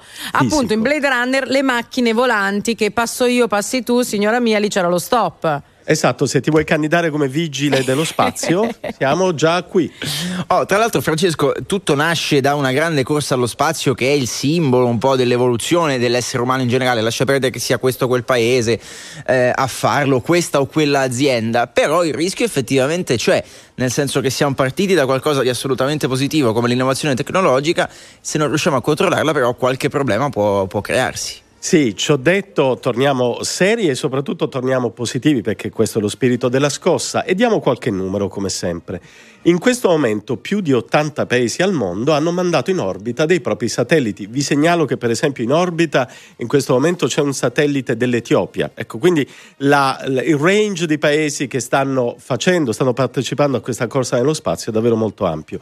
Più una serie di soggetti privati, di grandi imprenditori, il più conosciuto dei quali è Elon Musk, che addirittura progetta entro due anni di portare in orbita 15.000 satelliti, soltanto Elon Musk con la sua società. Cosa sta accadendo? Lo sviluppo tecnologico ha abbattuto i costi sia di costruzione dei satelliti che di lancio in orbita e quindi è prevedibile che questa corsa nei prossimi anni si moltiplicherà fino a diventare un fatto ordinario.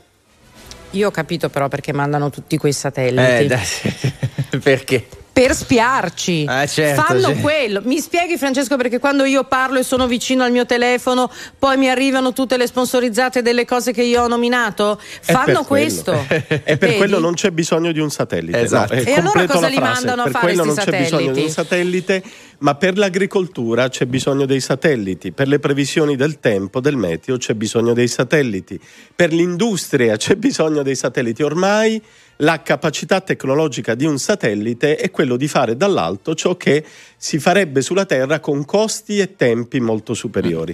Tra l'altro, Francesco, tu hai citato l'Etiopia. ehm, ci sono, al di là appunto dei grandi player internazionali a livello di aziende e di eh, stati che conosciamo o di agenzie, penso all'ESA, eh, che si occupano di insomma, traffico spaziale, ci sono anche dei nuovi player, i protagonisti di quello che tu chiami, che tutti insomma, chiamano la New Space Economy, è vero? Sì, Chi è sono? così. E tra l'altro vi segnalo che uno dei grandi protagonisti è l'Italia.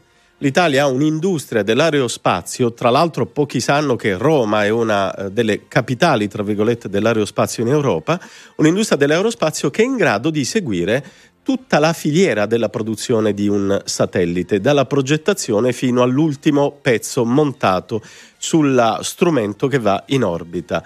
Eh, in realtà la grande sfida a livello globale è ovviamente quella tra Stati Uniti e Cina. Vi segnalo che la Cina negli ultimi anni ha recuperato moltissime posizioni da questo punto di vista e che ha lanciato il guanto di sfida appunto al mondo occidentale anche nello spazio. In tutto questo, l'Italia cosa ci guadagna? Dove si colloca? Cosa fa? L'Italia ci guadagna molto perché stiamo parlando della frontiera tecnologica della nostra industria, di una delle frontiere tecnologiche. L'Italia è uno dei protagonisti di grandi progetti europei perché eh, le dimensioni necessarie sono europee eh, per il lancio in orbita di un satellite. Eh, L'Italia produce innovazione e occupazione qualificata. Questo è uno di quei settori dei quali non si parla. E forse è meglio così, realtà- eh, ma in realtà, per esempio, genera posti di lavoro qualificati eh, che danno grandissime potenzialità di carriera ai nostri ragazzi. Una di quelle tante realtà che raccontiamo alla scossa che nel nostro paese vanno bene per fortuna. Francesco, la scossa torna venerdì prossimo, quindi noi ci risentiamo venerdì prossimo. Intanto buona settimana e buon lavoro a Francesco Del Zio. E buona scossa a tutti. Ciao. E adesso arriva l'oroscopo di Adele Procasca. Bentrovati all'appuntamento con l'oroscopo, cari Ariete, ecco una luce di positività che vi farà bene e anche chi vive intorno a voi ne gioverà. Imprevisti piacevoli in amore. Cari Toro, sarà meglio volare basso e ridimensionare le aspettative. Niente spese pazze, mi raccomando, tenete gli investimenti sotto controllo. Amici dei gemelli, potrete contare su una volontà indomita per realizzare i vostri sogni, ma qualcuno vi si contrapporrà con forza. Cancro, sul lavoro avrete un momento no, con il capo solo frizioni e dai colleghi né aiuti né consigli. Leone, sarete in dubbio per la liquidazione o premio assicurativo, saranno da reinvestire con tempismo, ma soprattutto in tutta sicurezza. Cari Vergine, mattinata difficile con la luna contro, tutto da rivedere, rapporti e progetti di lavoro e obiettivi nel breve e a lungo periodo. Bilancia, esame superato ma con fatica? Per fortuna sarà il docente a darvi una mano, dovrete migliorare il vostro metodo di studio. Amici dello Scorpione, viaggio ritardato da questioni estranee alla vostra volontà. Anche il risultato di un progetto deluderà, ma non dipende da voi. Sagittario, l'unione fa la forza, vero? Da soli non avrete armi e munizioni sufficienti per vincere la vostra battaglia. Cari Capricorno, di ritorno da un viaggio d'affari, avrete qualche problema a ripartire per la montagna per un weekend con il partner. Acquario, statici gli investimenti, aspetterete il momento buono per la prossima mossa. Nel weekend scoprirete una notte di passione. Preparatevi. E infine, cari amici dei pesci, bravissimi, brillerete per disponibilità, gentilezza e talento creativo. Ma anche a casa le cose andranno piuttosto bene. I segni fortunati di oggi: Ariete, Leone, Bilancia, Capricorno e Pesci. Firmato da Adele Procasca. E grazie anche a Daria Baietti, la voce dell'oroscopo di Adele Procasca. Sono tra i segni fortunati. Non ho capito però quell'accenno ad un weekend in montagna. No, non, non c'è, devi stare qui, quindi non c'è. Devo non stare c'è qua. rischio. C'è l'indignato speciale. Anche un sacco di Adele cose. Procasca, non posso andare in montagna. Tu nel dubbio non prenotare. Quindi tutti i Capricorno sappiate che dovete rimanere a casa, ok? Questo weekend? Ma non tutti, solo tu. Solo io? esatto, solo tu. Ma per solidarietà? Allora, no, un cavolo. Pubblicità. Allora, tra poco Mr. Rain direttamente da Sanremo con Supereroi. Poi Roberto Arditti alle 8 arriva Massimo Giletti. Quindi state qui con noi.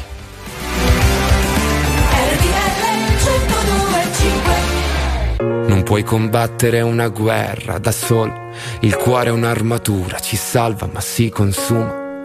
A volte chiedere aiuto ci fa paura, ma basta un solo passo come il primo uomo sulla luna. Perché da fuori non si vede quante volte hai pianto. Si nasce soli e si muore nel cuore di qualcun altro. Siamo angeli con un'ala soltanto e riusciremo a volare solo restando l'uno accanto all'altro. Camminerò a un passo da te e fermeremo il vento come dentro agli uragani, supereroi come io e te.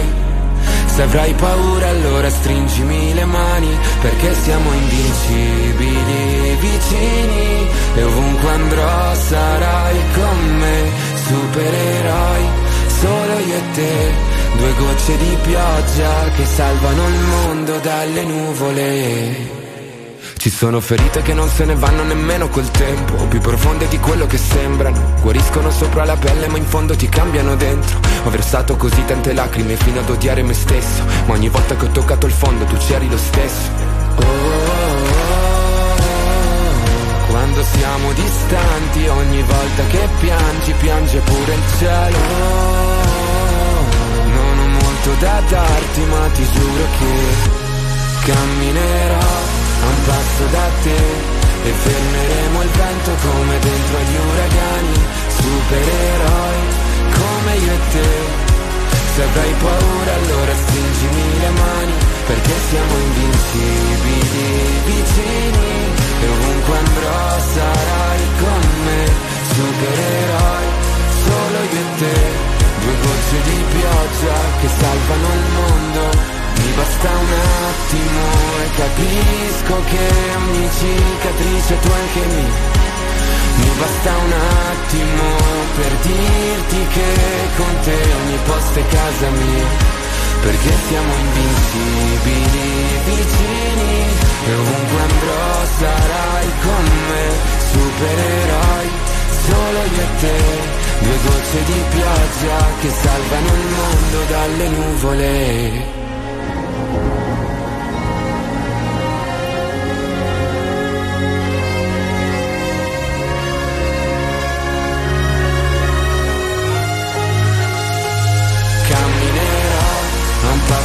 e fermeremo il vento come dentro agli uragani, supereroi come io e te. Se avrai paura allora stringimi le mani perché siamo invincibili vicini e ovunque andrò sarai con me, supereroi solo io e te. Due gocce di pioggia che salvano il mondo dalle nuvole. Miss Rain e il coro dei suoi bambini con le ali supereroi dall'ultimo festival di Sanremo alle 7.50 podio apprezzatissimo anche per lui Eh, tra l'altro, tra i bambini c'era Sì. quello più piccolino, Seymour mi sembra si chiamasse. quello che ha detto Forza Mi- no. Forza Milan? Eh. Eh, no, no, non lo so. Eh? Eh, fatto sta che i bambini poi sono andati, come tutti i cantanti, insieme a Mr. Rain, dalla Venier a Domenica Mhm. In, dalla puntata di Sanremo la domenica. E il bambino più piccolino è diventato ha spopolato sui social Sì, perché è molto, molto, molto carino, è pacioccone. E quindi è diventato famoso. Insomma, un bel gruppo di bambini, insomma, una cosa che ha funzionato, ha avuto effetto. Allora, diamo un'occhiata alle ultime notizie perché lo abbiamo detto più volte. Ehm, settimana, ehm, nei, nei giorni scorsi si è parlato tanto delle dichiarazioni eh, di, eh, del mastro a proposito di Cospito, segreti d'ufficio rivelati adesso. In ogni caso, eh, qualcuno chiede le dimissioni a seguito dell'indagine. Roberto Arditi, buongiorno. Eccoci qua, buongiorno. Buongiorno Roberto, allora eh, stiamo da settimane ormai cercando di capire se ciò che Del Mastro ha rivelato a Donzelli fosse segreto o non fosse segreto, il ministro della giustizia Nordi ha detto di no, però insomma c'è qualcosa di più con questo nuovo elemento, giusto? C'è qualcosa di più con questo nuovo elemento e diciamo così attiene a- alle- al- diciamo alla abitudine italiana di fare le cose anche un po' complicate. Ad ogni modo, io metterei in fila due fatti piuttosto chiari. Il primo è che il ministro Nordio in Parlamento, cioè nella sede più alta e più ufficiale nella quale un membro del governo può pronunciarsi, ha usato parole molto chiare, chiudendo dal suo punto di vista la vicenda e dicendo cioè che non vi era nessun vincolo di segretezza formale e oggettivo su quei documenti.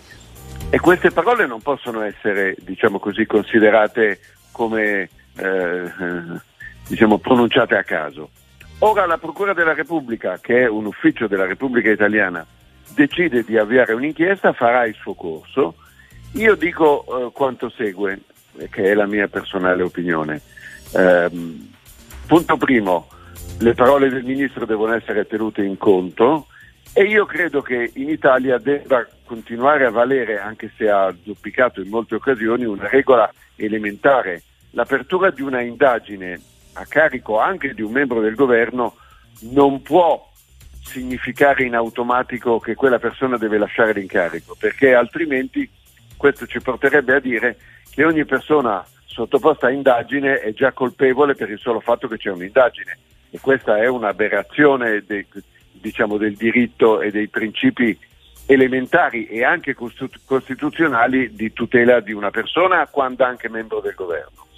Dopodiché, e questo è un punto, poi la Procura della Repubblica farà il- la sua indagine, prenderà le sue determinazioni e se riterrà eh, svolte le indagini che ci sono gli elementi per un rinvio a giudizio, ma questo lo vedremo nel momento in cui questo accadrà. Anche perché poi può, può capitare che dopo 10-13 anni il fatto non sussista, arrivi una soluzione e quindi la domanda è perché ha dovuto dimettersi? Esattamente, e accanto a questo vale anche quindi in- invitare gli uffici, in particolare quelli della Procura, a svolgere queste indagini in un tempo che consenta di, di chiarire, visto che non stiamo parlando di una vicenda di infinita complessità, se a, giu- a giudizio degli uffici della Procura esistono o meno delle ipotesi di reato, ma anche questa vicenda non può essere trascinata all'infinito.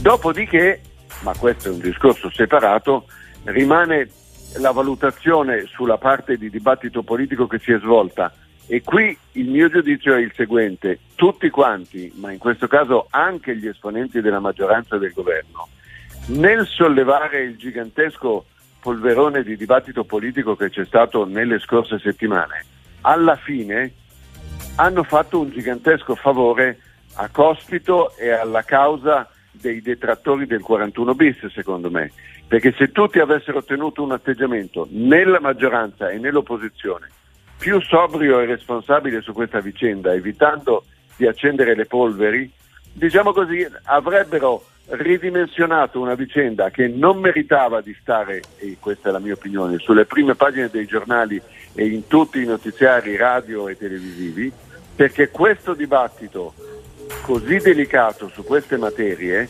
eh, rischia di fare, diciamo così, il gioco di chi lo solleva e non a caso nessuno aveva mai sentito nominare il signor Cospito prima delle ultime settimane e invece adesso lo conoscono tutti.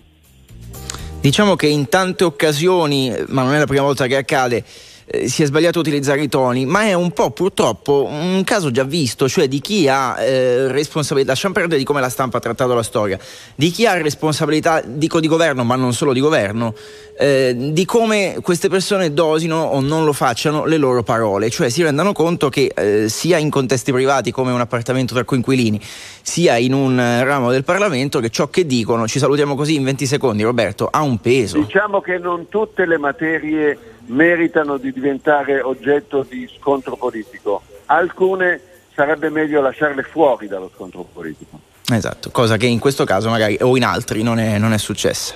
Salutiamo e ringraziamo Roberto Arditti, ci ritroviamo venerdì prossimo. Roberto, buona Molto settimana. bene, buon saluto. Grazie, grazie. Allora, verso la chiusura di Non Stop News di oggi, come? In questo modo qui.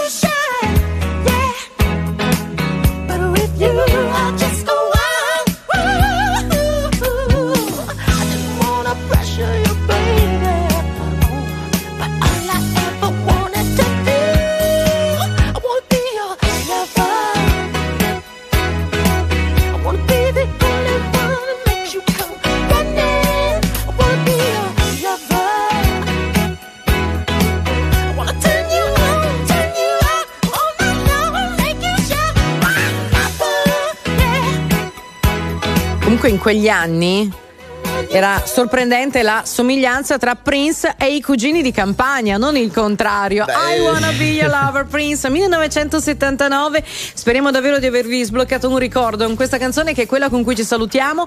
Si chiude qui Non Stop News, è già arrivato Massimo Giletti con Giletti 102.5, voi allo 02 25 15 15. Grazie a Ricchi Aristarco, Pio Ingegno, Andy Ceccarelli in regia, grazie a Giovanni Perria che ci ha seguito in redazione, grazie a Barbara Sala. Grazie a Luigi Santarelli, torniamo puntuali domani alle 6 per un'altra puntata di Non Stop News. Fate i bravi. Ciao.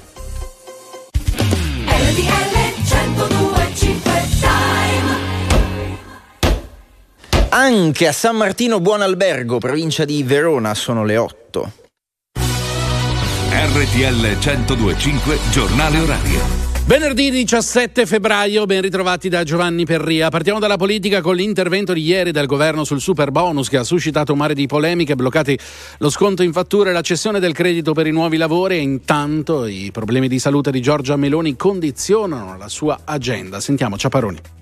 L'influenza mette ancora KO Giorgia Meloni, che dunque annulla l'incontro di oggi a Roma con la Presidente del Parlamento europeo Roberta Mezzola e la partecipazione domani alla conferenza sulla sicurezza di Monaco in Germania. Ma il governo ha lo stesso varato il decreto contenente le semplificazioni per il piano di ripresa e resilienza e la nuova governance. Sentiamo la soddisfazione del Vice Premier Tajani. Il governo ha migliorato la, la situazione per rendere più efficace l'azione della struttura che deve mettere in campo progetti e utilizzare i fondi europei. Cioè, non vogliamo che neanche un euro vada perduto. Via libera anche a una massiccia restrizione ai bonus edilizi. Dal decreto sul tavolo del Consiglio dei Ministri è arrivato di fatti uno stop totale alla cessione del credito e allo sconto in fattura per i nuovi interventi. Protesta l'opposizione, in particolare il Movimento 5 Stelle, ma protestano anche le ditte del settore edile.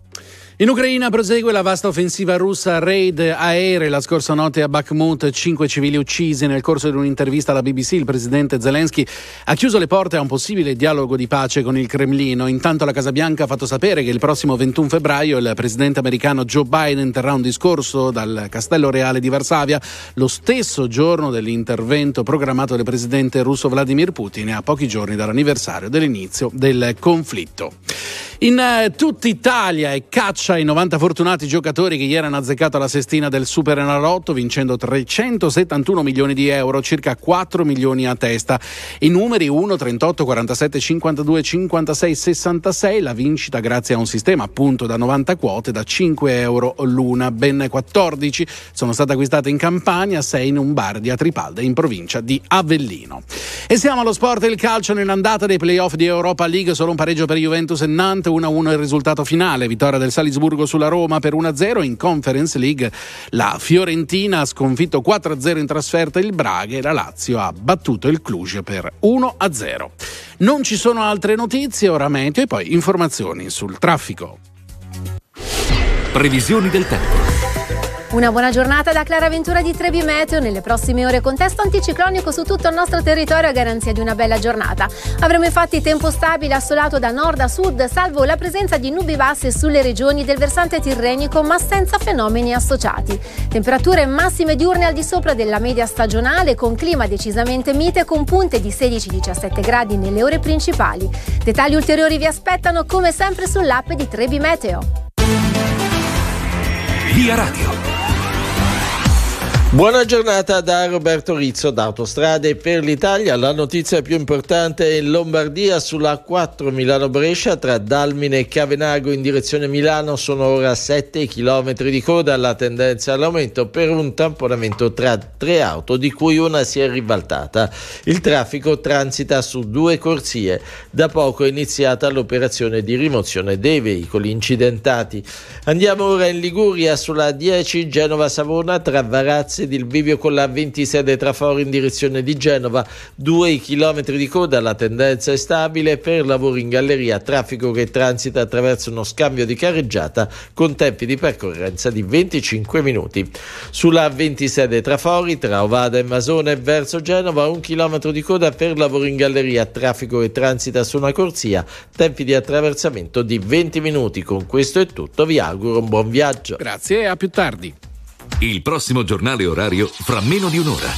Perché le notizie prima passano da noi. RTL 1025. Very normal people.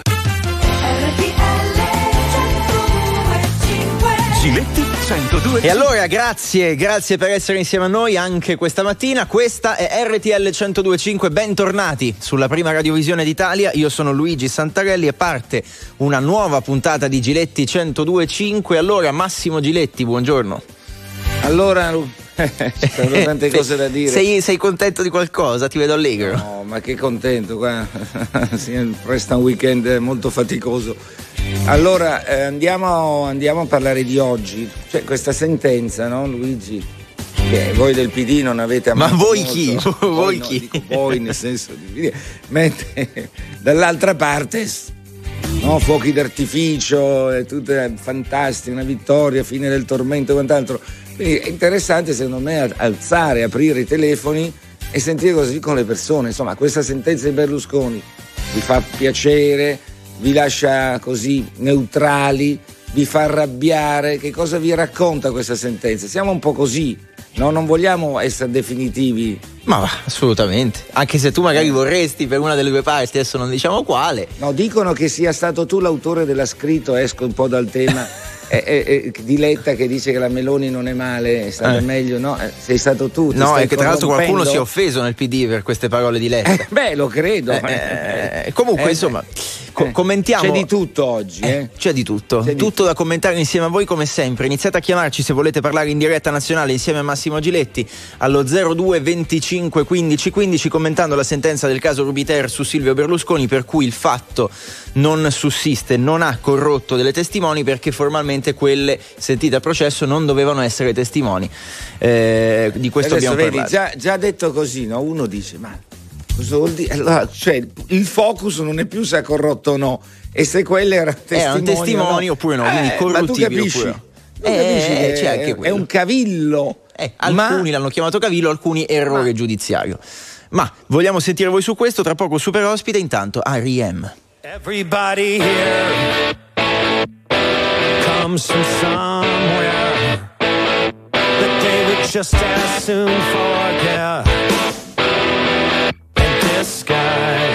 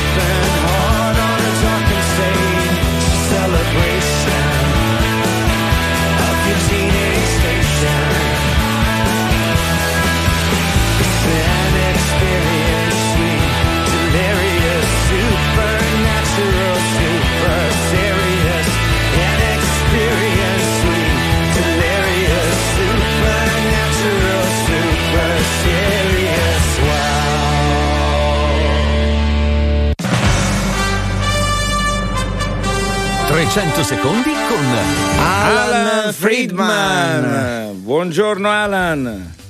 Buongiorno caro Massimo. Allora Alan, poi parliamo delle tue nuove avventure, perché Alan Friedman non solo è scrittore, giornalista, conduttore, insomma, adesso si lancia anche, credo, poi ne parleremo, nel mondo del cinema, ma non, non- non anticipiamo nulla. Perché oggi Alan Friedman? Perché caro Santarelli, purtroppo tu non sei mai andato ad Arcore. No, perché tu ci Mai. sei stato? Io non dico mai quello che faccio. Ah, no, che- No, io agisco, faccio, non vado, ma chi certamente è entrato e ha fatto un capolavoro che ancora oggi in tanti in televisione no? Eh, rubano, tra virgolette, è lui, Alan Friedman. Perché eri andato a casa di Berlusconi e che cosa hai realizzato? Ah, io sono andato a Arcore per la prima volta e poi per decine di volte nel 2014 e 2015 perché ho convinto Berlusconi di raccontare la storia della sua vita sia per eh, un libro sia per un documentario che ho prodotto all'epoca, My Way, le parole di Silvio Berlusconi. E lui mi ha sempre parlato dell'accanimento giudiziario della sua vita, sempre.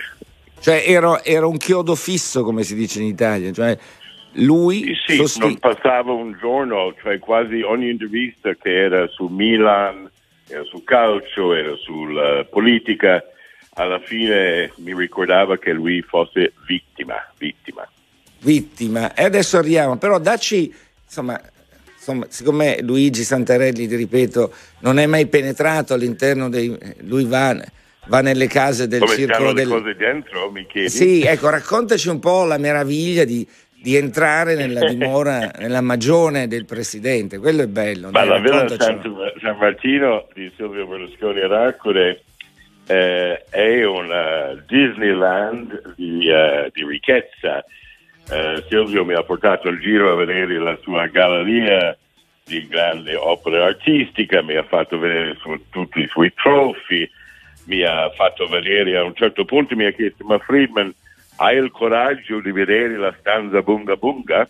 E io ho risposto io ho risposto sì, ho il coraggio. Mi ha portato dentro la sala di pranzo e ha cominciato a raccontarmi la storia di, di Gaddafi e come eh, ha spiegato l'espressione bunga bunga, ma ha negato sempre, mi ha detto qui avevamo le scene eleganti e lì c'è questa grande sala. Solo cene eleganti, ma la domanda che vorrebbe fare Santarelli e non ha il coraggio di fare, c'era il famoso palo dove le, le- diciamo in queste cene eleganti le ragazze si esibivano intorno al palo, cose che Santarelli non conosce perché lui non frequenta le notti magiche eh, romane oppure milanesi della grande bellezza. Il palo c'era? Guarda, quando sono andato io ad Arcore eh, c'era la, la- la Francesca Pascale, c'erano Ah. gli amici di Berlusconi, ma non mi ha mai fatto vedere Niente. di veramente così segreto. Mi ha fatto vedere il palestro, il mausoleo, mi ha fatto Del Milan anche, il fam- anche con le coppe privato. del Milan. Eh sì, mi ha fatto vedere tutti i suoi eh, segreti, tranne quello eh, dove ci sarebbe stato questi, queste attività. Ripetiamo, cene eleganti Santarelli, non fare Ma io non ho detto nulla. strane, cene eleganti, non, non come quello che succede a casa tua, ecco. Eh, E allora, senti, al di là di questo abbiamo sorriso. Che idea ti sei fatta di questa ennesima eh, situazione un po' strana che per me vede sconfitti tutti? Perché 11 anni di processi poi tutto si vanifica così per caviglie. eccetera. Che idea ti sei fatta dell'ennesimo caso Berlusconi? Ma io ho fatto l'idea che Silvio Berlusconi eh, è stato assolto per il sistema giudiziario italiano, ma io non credo che per eh, la maggior parte degli italiani la sentenza, il verdetto cambia come pensano. Credo che l'Italia è un paese spaccato cui la metà del paese crede che questa è una soluzione giusta e Berlusconi è stato vittima, come dice lui, e l'altra metà del paese ritiene che lui sia colp- colpevole e che sia fatto assolvere su una questione di procedura. E quindi felicità per Berlusconi. l'opinione è divisa. Che idea ho Sì. fatto io? Che idea tu Che, hai dell'ennesimo caso? Al- insomma, all'estero non è che si parla ancora eh, oggi di Berlusconi all'estero, di questa soluzione. si parla molto in tutto il mondo di Berlusconi. Eh, prima, lunedì scorso, negli ultimi giorni, per le dichiarazioni su Putin e Zelensky. Adesso sulla soluzione di Ruby. Berlusconi a livello internazionale è considerato il primo Trump, un vero populista originale, un vero personaggio che non ha sempre fatto bene all'immagine dell'Italia, ma che è un personaggio unico. Unico ed è secondo me una cosa caratteristica. Io da quando, da vent'anni sento dire è finito, è finito, è finito, ancora oggi ripresentiamo. finisce mai, non finisce mai. Mai. Never ending story. Senti, cosa Never pensi invece? story. Parliamo, parliamo della politica di oggi. C'è molta discussione nell'ambito degli amici di Luigi Santarelli che con me conduce questo spazio. Insomma, quando si espone Letta e Bonaccini dicono, beh, insomma, la Meloni ha fatto anche cose positive, tra la, senso, la- è capace. Apriti cielo a sinistra, si spaccano le vesti, si strappano tutto. Ma come mai questa sinistra è così autolesionista? Celebrare la Meloni. Io, io- io credo che eh, da un lato l'Italia non è un paese abituato al concetto di fair play di un politico di opposizione che dice beh alla fine non è un fascista, beh alla fine sta seguendo le orme di Mario Draghi sul sentiero stretto della politica fiscale. Questo è insolito, diciamo. Dall'altro canto bisogna riconoscere che il PD in questo momento sta vivendo, secondo me, una crisi esistenziale in cui non si, non si capisce quale parte del PD vincerà, la parte che vuole reinventarsi come un partito di centro-sinistra o la parte che vuole fondersi con eh, Giuseppe Conte e i Grillini e, e diventare non lo so che cosa. E cioè, tu- quindi tu dici però che questo, eh, se vince Bonaccini o se vince Ashline, cambia il futuro del PD, soprattutto nel rapporto no, con... no, no, dico oppure che vince, no, che vince Bonaccini o vince Schlein cambia poco? non cambia il fatto che il PD è un, paese, è un partito diviso che deve decidere cosa vuol fare da grande. Cioè chi vincerà avrà subito uno contro, questa è la storia, del- insomma un tafazzismo si dice, no? un autolesionista. Luigi vai. No, in, tue- in chiu- in chiusura, eh, prima, sai tutto, prima di salutarci, Luigi, no, vorrei tornare su Berlusconi perché sono arrivati alcuni Ah. eh, messaggi sul tema della famosa questione per cui Palazzo Chigi con il nuovo governo Meloni un paio di giorni fa, insomma pochi giorni prima della sentenza, si è- non si è più costituito parte civile nel processo. Perché qualcuno ricordava che insomma, questa Costituzione c'era stata perché al di là del risultato della sentenza, tutta la vicenda Berlusconi legata al processo Rubi aveva, diciamolo insomma così, capiamoci, gettato discredito sul nostro paese nel mondo. Su questo Friedman che ne pensa? Strategia della Meloni, grande strategia della Meloni. Guarda, ti do l'anticipo su Friedman. Ti proteggiamo, ti facciamo questo regalo, ma non rompe le scatole al governo, non rompere la navigazione. Vai Alan.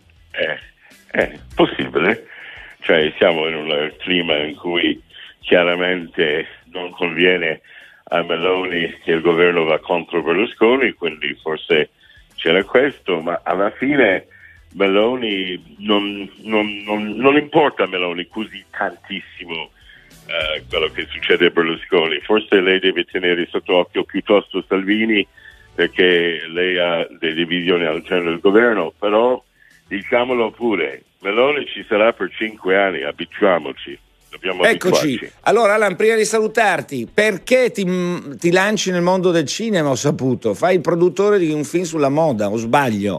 Sì, no, no, no, avrò, avrò altro da dire eh, più verso il 26 febbraio quando lanciamo il mio film Milano, la, la storia della moda italiana con Giorgio Armani e Sharon Stone e altri. Sarà eh, a Milano durante Milan Fashion Week e sono molto entusiasta. È una grande avventura con un grande regista americano e poi vediamo. Grazie Alan Friedman di essere stato con noi, buon viaggio, buona avventura nel mondo della moda col film, no Luigi? È vero, grazie Alan. Grazie. Ciao. grazie, grazie, grazie, Grazie. Allora andiamo in pubblicità e poi ci sono le vostre chiamate allo 02 25 15 15 per dire la vostra sul caso Berlusconi, sulla sentenza Rubi e per parlare in diretta con Massimo Giletti. Messaggi tramite WhatsApp al 378 378 1025. Partiremo anche dalle parole di Alan Friedman e di come esce Silvio Berlusconi da questa sentenza di un processo che, ricordiamolo, non è ancora finito. Pubblicità, pochissimi istanti, vi aspetta tra pochissimo Massimo Giletti.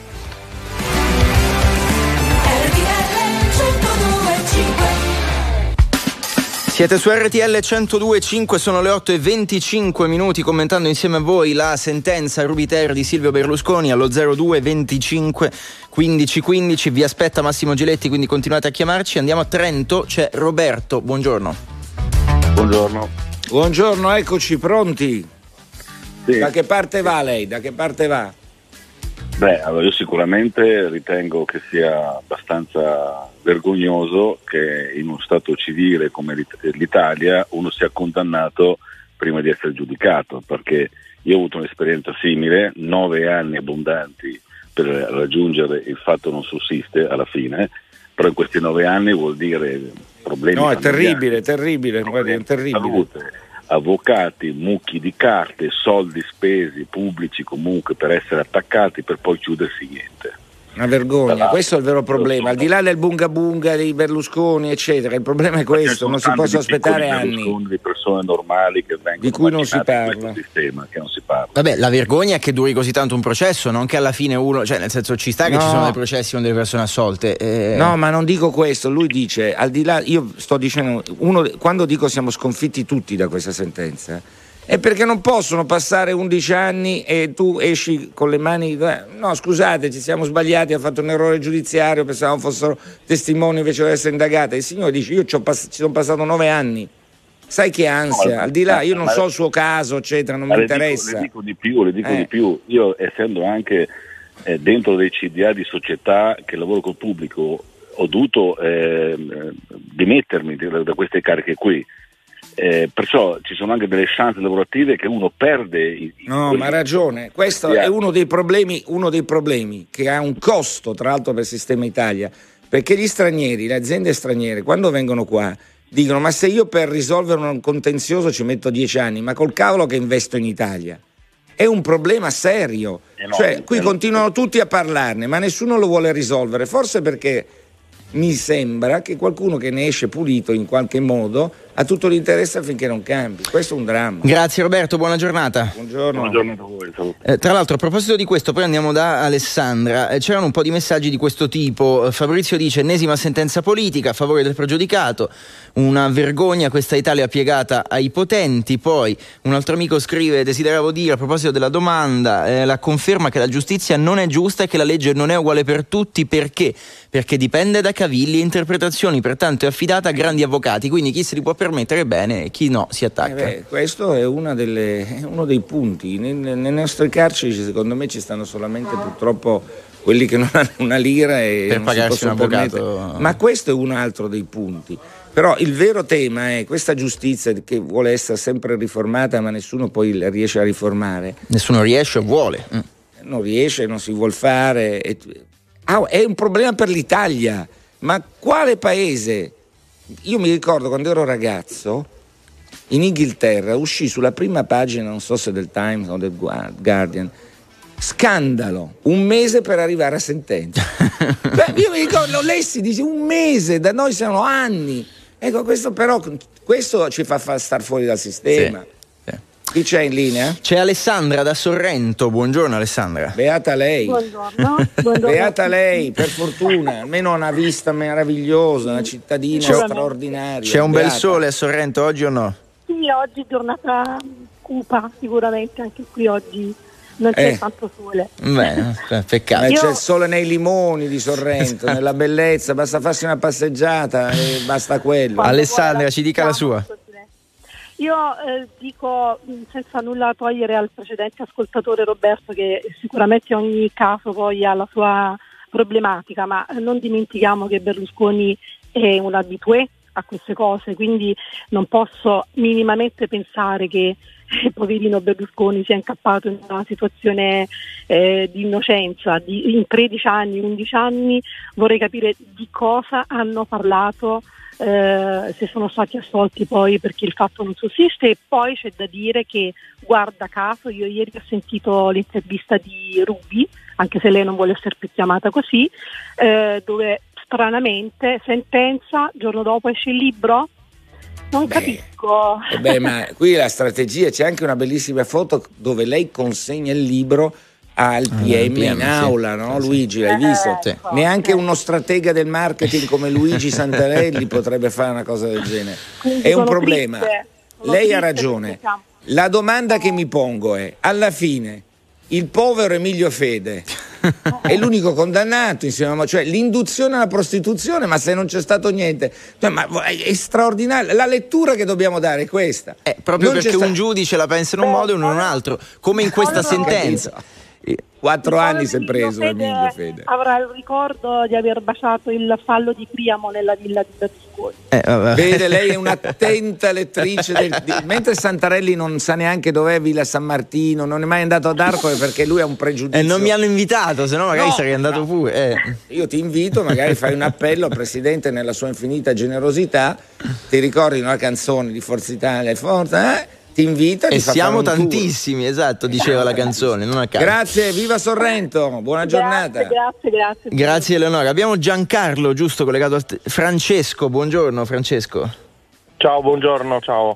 Ehm, io volevo semplicemente dire che Berlusconi o è il più grande criminale del mondo o è l'errore giudiziario più grande del mondo. Però dobbiamo capire una cosa, siamo in un paese dove non si può, e sono d'accordo con eh, la persona che ha chiamato da Trento, non si può stare 11 anni per un processo. Questo prima diceva problema, Luigi Santarelli, diceva non è ancora finita. Ma che cosa dobbiamo fare più, signori? Anche io ho avuto delle vicende giudiziarie e mi sono sentito rispondere a volte ma tanto i GUP non si leggono le carte. Io da cittadino non posso accettarlo. Ho trovato una persona che ha letto le mie carte, mi ha discolpato dal fatto che il fatto non sussiste, non l'avevo potuto commettere io e sono stato però penalizzato economicamente e ho interrotto una mia carriera, sono stato sbattuto in prima pagina da una, eh, un giornalismo scellerato, scellerato e questo è il problema. Il problema vero è questo. Allora, viva la riforma della giustizia, viva la riforma eh, del, de- del sistema della magistratura e chi sbaglia deve pagare anche i magistrati. Mi dispiace. È così, come pagano tutti. Come Buona pagano giornata, tutti. è un problema. Grazie. Avete sentito? Allora, al di là di ognuno, qui, Luigi, il punto vero è questo: noi lo, lo- lo sfogo anche di queste persone che magari per anni poi si vedono assolte perché il fatto non sussiste e ci sta. È il vero problema dell'Italia. eh. Noi siamo un paese che non riesce a mettere a posto nulla per quanto riguarda la giustizia. Eppure i magistrati ci sono, ma i computer mancano, le, cal- le cancellerie. Se tu vai un pomeriggio in un tribunale non vedi nessuno, cioè c'è una situazione allarmante, allucinante. A chi giova una giustizia che non funziona? Questa è la domanda. Quanti sono i magistrati, gli avvocati in Francia, per esempio? La lobby fortissima è degli avvocati in Italia. Forse c'è qualcuno che interessa che i processi vadano per le lunghe? E io a questo punto credo di sì, ma un processo lungo non è già di per sé giustizia. Eppure Questo è però il dato. tutte le forze politiche dicono di essere a favore di una riduzione dei tempi. Eh, Ma è tutti, però- eh, lo dicono tutti, tutti lo dicono. Eh, ma, beh, ma poi fa- tra le cose, fare le cose, dirle. Eh, appunto, no? C'è differenza. Andiamo avanti a slogan. 02 25 15 15, questo è il numero per intervenire in diretta. Eleonora dalla provincia di Milano, buongiorno. Buongiorno, buongiorno a voi. Eh, io non voglio essere ripetitiva, allora mm, io non sono una berlusconiana, quindi indipendentemente da questo 11 anni è un qualcosa di vergognoso, assolutamente, ma per chiunque, quello assolutamente. Eh, lui ha i soldi per eh, potersi permettere anche determinate cose, pensiamo che non ha i soldi per potersi permettere avvocati e, e quant'altro. Poi della sua vita privata, bunga bunga, a me non è mai interessato niente, è la sua vita privata. Cosa Cioè, lei ritiene che il bunga bunga eh, sia un fatto personale per cui uno dice io posso fare sesso, mettiamo, oppure avere notti piacevoli con tante donne, è un problema suo personale, cioè personale. E guardare, guardare dal buco della serratura, mh, col- fare Rubi 1, Rubi 2, Rubi 3 è un tentativo di colpire Berlusconi sul piano personale. Ma di- certo, siamo, eh. Scusi, siamo al terzo millennio, le donne se vanno in un determinato posto sanno a cosa vanno incontro, non penso siano nate sotto, non so, eh, arrivate da una cicogna non sappiamo a cosa stiamo andando incontro. Il problema è che Ruby, la famosa nipote di Mubarak, sulla quale anche Luigi Santarelli si ricorderà bene, il Parlamento si è espresso, che è una delle pagine più tristi dell'Italia. Il problema lì però è che Ruby era minorenne e quindi se Sì. tu dai dei soldi a una Sì, sì, minorenne... mi ricordo, mi è ricordo. tutta quella roba lì un po' strana. Poi sei presidente del consiglio all'epoca, cioè mh, il ricatto anche c'è dietro. Quando tu permetti certe cose sei ricattabile. Poi per carità, per me uno nella Camera da letto può fare quel che vuole. Però essendo presidente della. Repubblica eh, Del del, Consiglio, del Consiglio, insomma, Ma anche comunque questi 11 anni, anche come immagine nostra, cioè dell'Italia nei confronti del, del resto del, del- del- dell'Europa, Ah, bunga è bunga era. meraviglioso, eh. Eh, certo. È chiaro. Dai, le- facciamo una cosa, facciamolo nel breve tempo in modo tale che la gente possa anche dimenticare. Le Eh, faccio una magari. domanda, ma perché in Francia, per esempio, no? Hollande, che era il premier, è, è stato visto nella notte magica con una fidanzata, eccetera, scandalo. Eh, In, in Inghilterra ri- mi ricordo, insomma, Lady Diana che va, eh, Lady Di che va in televisione e racconta i tradimenti dell'attuale Carlo III. Anche all'estero non è che siamo sempre solo noi, perché adesso mi sembra che sia solo No, Bunga Bunga, no, lo no, fa solo Berlusconi. no, no, perché- mi sembra No, che tutti fanno tutto, caro. il- parliamo di Trump, eh, il tuo amico Eh. Trump che sei andato a Casa Bianca a Sono trovarlo. tutti via vici. eh. Eleonora, grazie, ci salutiamo. Grazie a Buona voi. giornata, buona giornata. Sul voto in Parlamento che tu ricordavi Massimo, eh, alcuni ci hanno scritto, leggo, Eh beh, il ha messaggio, ragione. eh, leggo il messaggio di Ivan che dice ma Rubi non era la nipote di Mubarak perché 314 deputati, Meloni compresa, votarono questa risoluzione, quindi insomma qualcosa... Certo, Cioè, c'è o, o- il dell'u- dell'una, delle due l'una, insomma. eh, Eh, lei, sai, lui, lui pensava che fosse perché magari la ragazza giovane avrà detto questo, Cioè, perché poi Cioè, sono tutti "Vedi una cavilli. giovane". Eh, certo, tutti cavilli, no? Forse Mi diceva- ricordo che mi disse che, sai, poverina. Perché il taglio degli Mubarak- occhi era quello lì, il Nipote. naso era simile, le orecchie, vabbè. Nipote, dai. Giancarlo da Milano, buongiorno. Buongiorno e complimenti per la trasmissione. Buongiorno, vai. Vai, vai, colpisci. si dovrebbero rispettare sia quando sono a favore che non. Eh certo. E non Eh. dimentichiamo se no- che se non fosse stato Berlusconi qualunque altro comune mortale ci sarebbe andato sotto da questa vicenda. Quindi Ma magari, non lo Eh, inte- molti- magari le dico anche che non andavano a cercare tutti sti rubi quarter, terz, se non era Berlusconi, Esatto. magari se era un altro non lo cercavano. C'è anche questo punto Esatto. che forse potrebbe essere interessante da svolgere. Esatto. E poi l'ultima breve considerazione, io ho avuto un'esperienza precedente come dipendente del Ministero a- al Tribunale e vi posso garantire che è vero quello che diceva Massimo.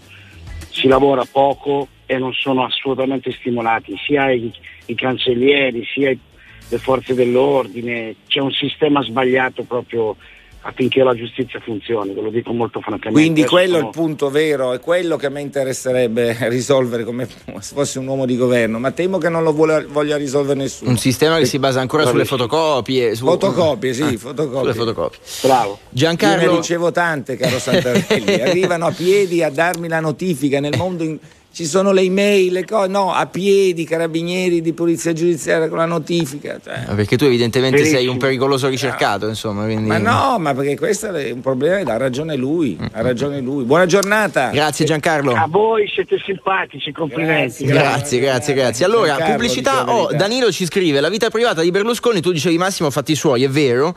Ma Danilo dice: La vita privata diventa pubblica dal momento che diventa presidente Ecco. del Ah, Consiglio. infatti, io sono d'accordo con lui. Sono d'accordo Eh, con a lei lui. no. Però dico, no, però dico.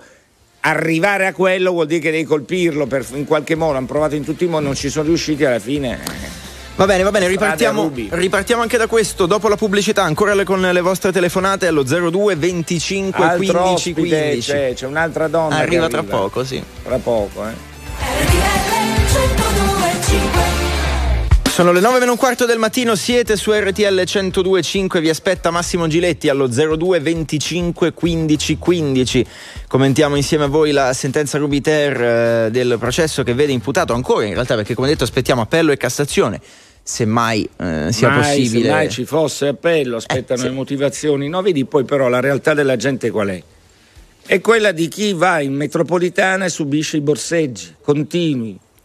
Continui sì, e non si fa nulla, Vabbè, No, ma no, anche eh. quella è mancanza di giustizia. certo, mo- eh, anche eh. quella, a me che me frega le bunga bunga, ti dico, fossi un cittadino normale, direi, ma mi volete risolvere i problemi banali della nostra No, quotidianità? no, aspetta, posso- è troppo, Vogliamo no, è fare troppo qualcosa? facile, è troppo Eh dai, facile. Ma cosa è troppo facile? Chi, chi fa questa cosa viene preso e buttato dentro la cella, si fa due anni, tre anni. Allora. Ormai noi non abbiamo neanche i posti dove mettere i carcerati, perché le carceri sono disumane, perché sono incredibilmente vecchie e questo è un problema. Non si fanno carceri giuste, larghe, spaziose. Si, si inventa quindi tutte pene alternative per la gente che sta agli arresti domiciliari, braccialetti gialli, braccialetti verdi. Dai, ma questa è giustizia. Io vorrei che chi sbaglia paga il suo prezzo in modo definitivo. Eh, non credo c'è che lo- non ci sia certa. nessuno che non lo voglia, o no? No, Eh, non è vero, mi sembra perché se si volesse si farebbero le cose. È inutile star qua a chiacchierare, noi lo possiamo dire, ma chi sta al governo dovrebbe farle le cose. Ma ti pare normale vedere tutti i giorni cose che non tornano e purtroppo sentirti dire beh ma l'abbiamo arrestato, l'abbiamo portato, poi il giorno dopo è uscito. Guarda che questa vulgata non è una cosa populista. Il problema è che nessuno fa nulla per farlo, risolvere il problema.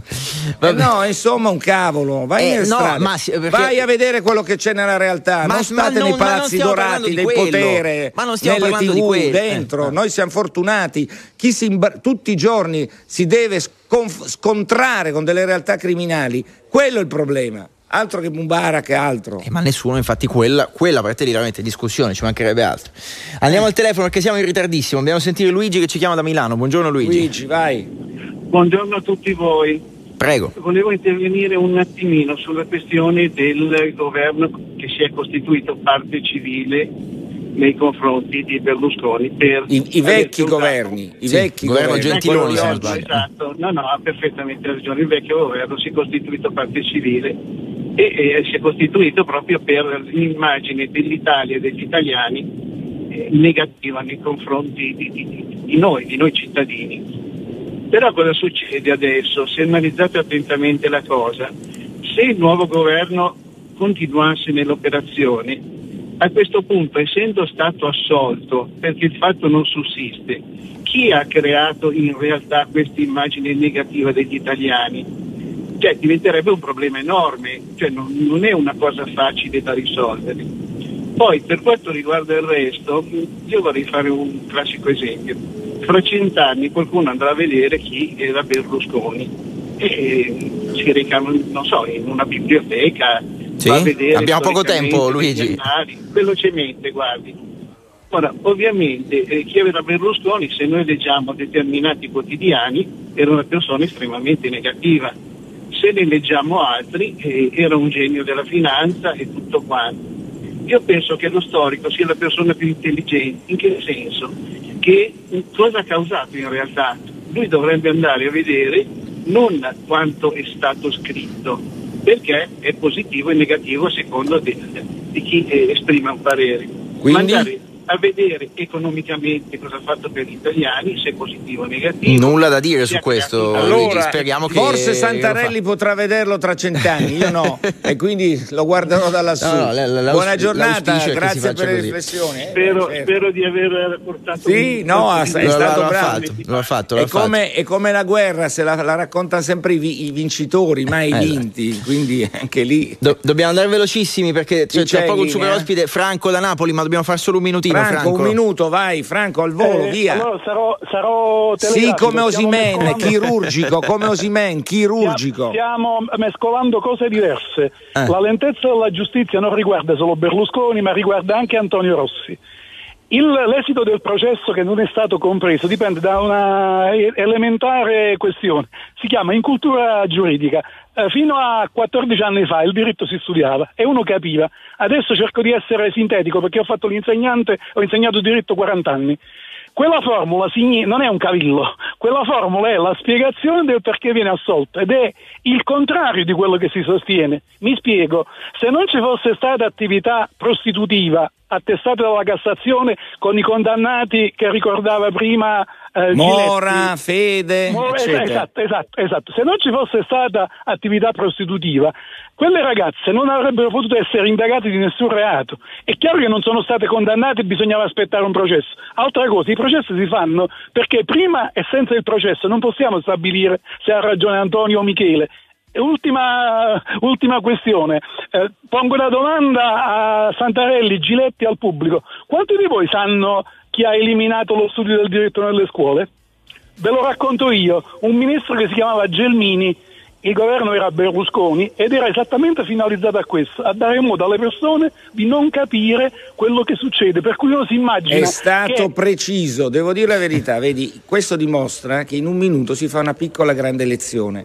Purtroppo le competenze vengono colpite, ormai non si studia più, si leggono solo i social. è questa è la tristezza del mondo di Santarelli. No, sì, del mondo. Il mio ormai è un altro mondo. mondo, tu sei giovane, il mio mondo si confronta con una storia. Allora, grazie Franco, salutiamo Grazie. Franco. Ehm, come sapete, da diversi giorni stiamo seguendo in chiusura di puntata, lo facciamo anche oggi, i mondiali di sci a Courchevel-Meribel in Francia. Lo facciamo con il commento molto molto speciale di Deborah Compagnoni, che anche questa mattina è con noi. Cara Deborah, buongiorno.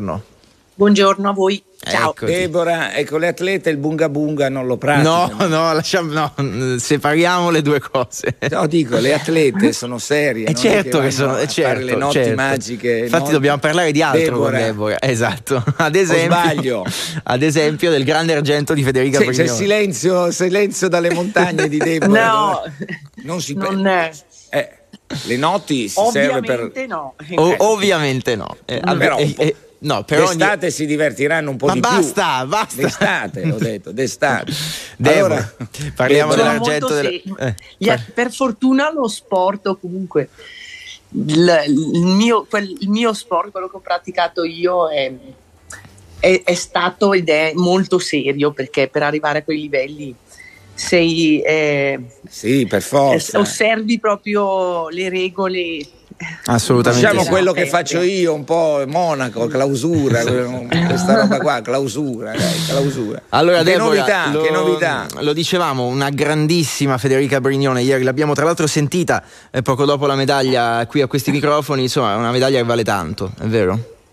Eh sì, la, eh, Federica è stata davvero grande, ha vinto un argento che ha un valore superiore perché comunque lei ha- era malata, aveva, è stata tre giorni a letto con febbre alta, ha dato il massimo, ha gestito la gara, cioè tutte e due le manche in maniera determinata e con grande esperienza, ha espresso proprio quello che è mh, eh, anche l'esperienza proprio dei suoi anni. eh, tre- a 33 anni ha, prati- ha fatto brava, tanti campionati brava. del mondo, è proprio Eh, brava. quindi sì, ha dominato le Poi- emozioni, ha dominato Sì. le emozioni perché nelle gare dei mondiali gioca il ruolo a testa ancora più forte rispetto agli altri. I maschi sono sempre il palo, fanno il bunga bunga troppo giusto per rimanere in tempo, in tema, scusami che No. cioè i maschi, ma dove No, sono finiti no, in discoteca? Dove squadra- diavolo vanno?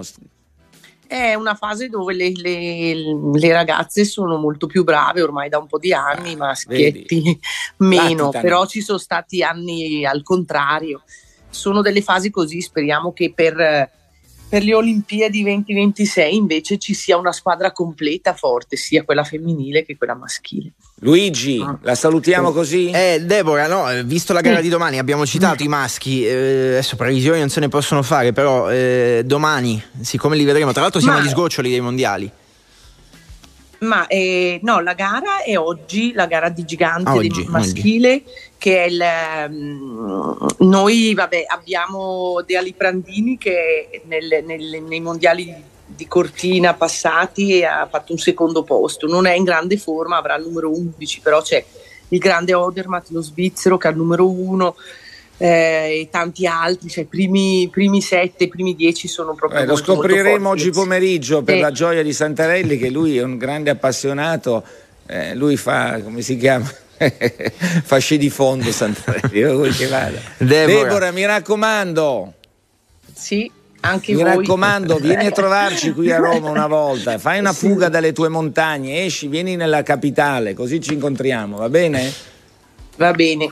Grazie. Baci. Arrivederci, buon lavoro. Grazie, ciao, grazie ciao. a Deborah Compagnoni. Ciao, grazie. Insieme a lei in questi giorni il commento dei mondiali di sci in Francia, come detto agli sgoccioli chiuderemo questo fine settimana. Allora andiamo verso anche la chiusura della puntata di oggi di Giletti 1025, lo facciamo tornando al 1964, Pretty Woman Roy Orbison. Pretty woman walking down the street, pretty woman, the kind I like to meet, pretty woman. I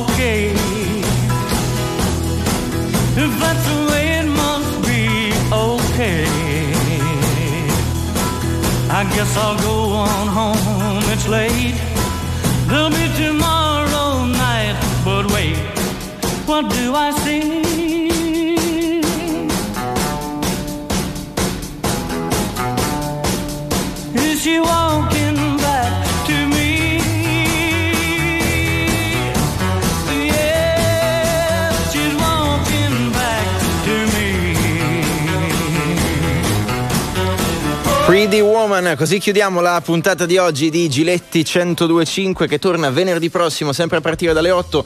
Allora, eh, qualche messaggio in chiusura di puntata, eh, un cavillo legale ci scrive qualcuno, non cambia la sostanza delle cose di quello che ha fatto Silvio Berlusconi, addebiterei le spese, ci scrive qualcuno, processuali sostenute in 11 anni ai procuratori che hanno sbagliato, che hanno commesso quel famoso, l'abbiamo chiamato cavillo, l'abbiamo chiamato errore giudiziario, insomma ciò che ha Beh, permesso.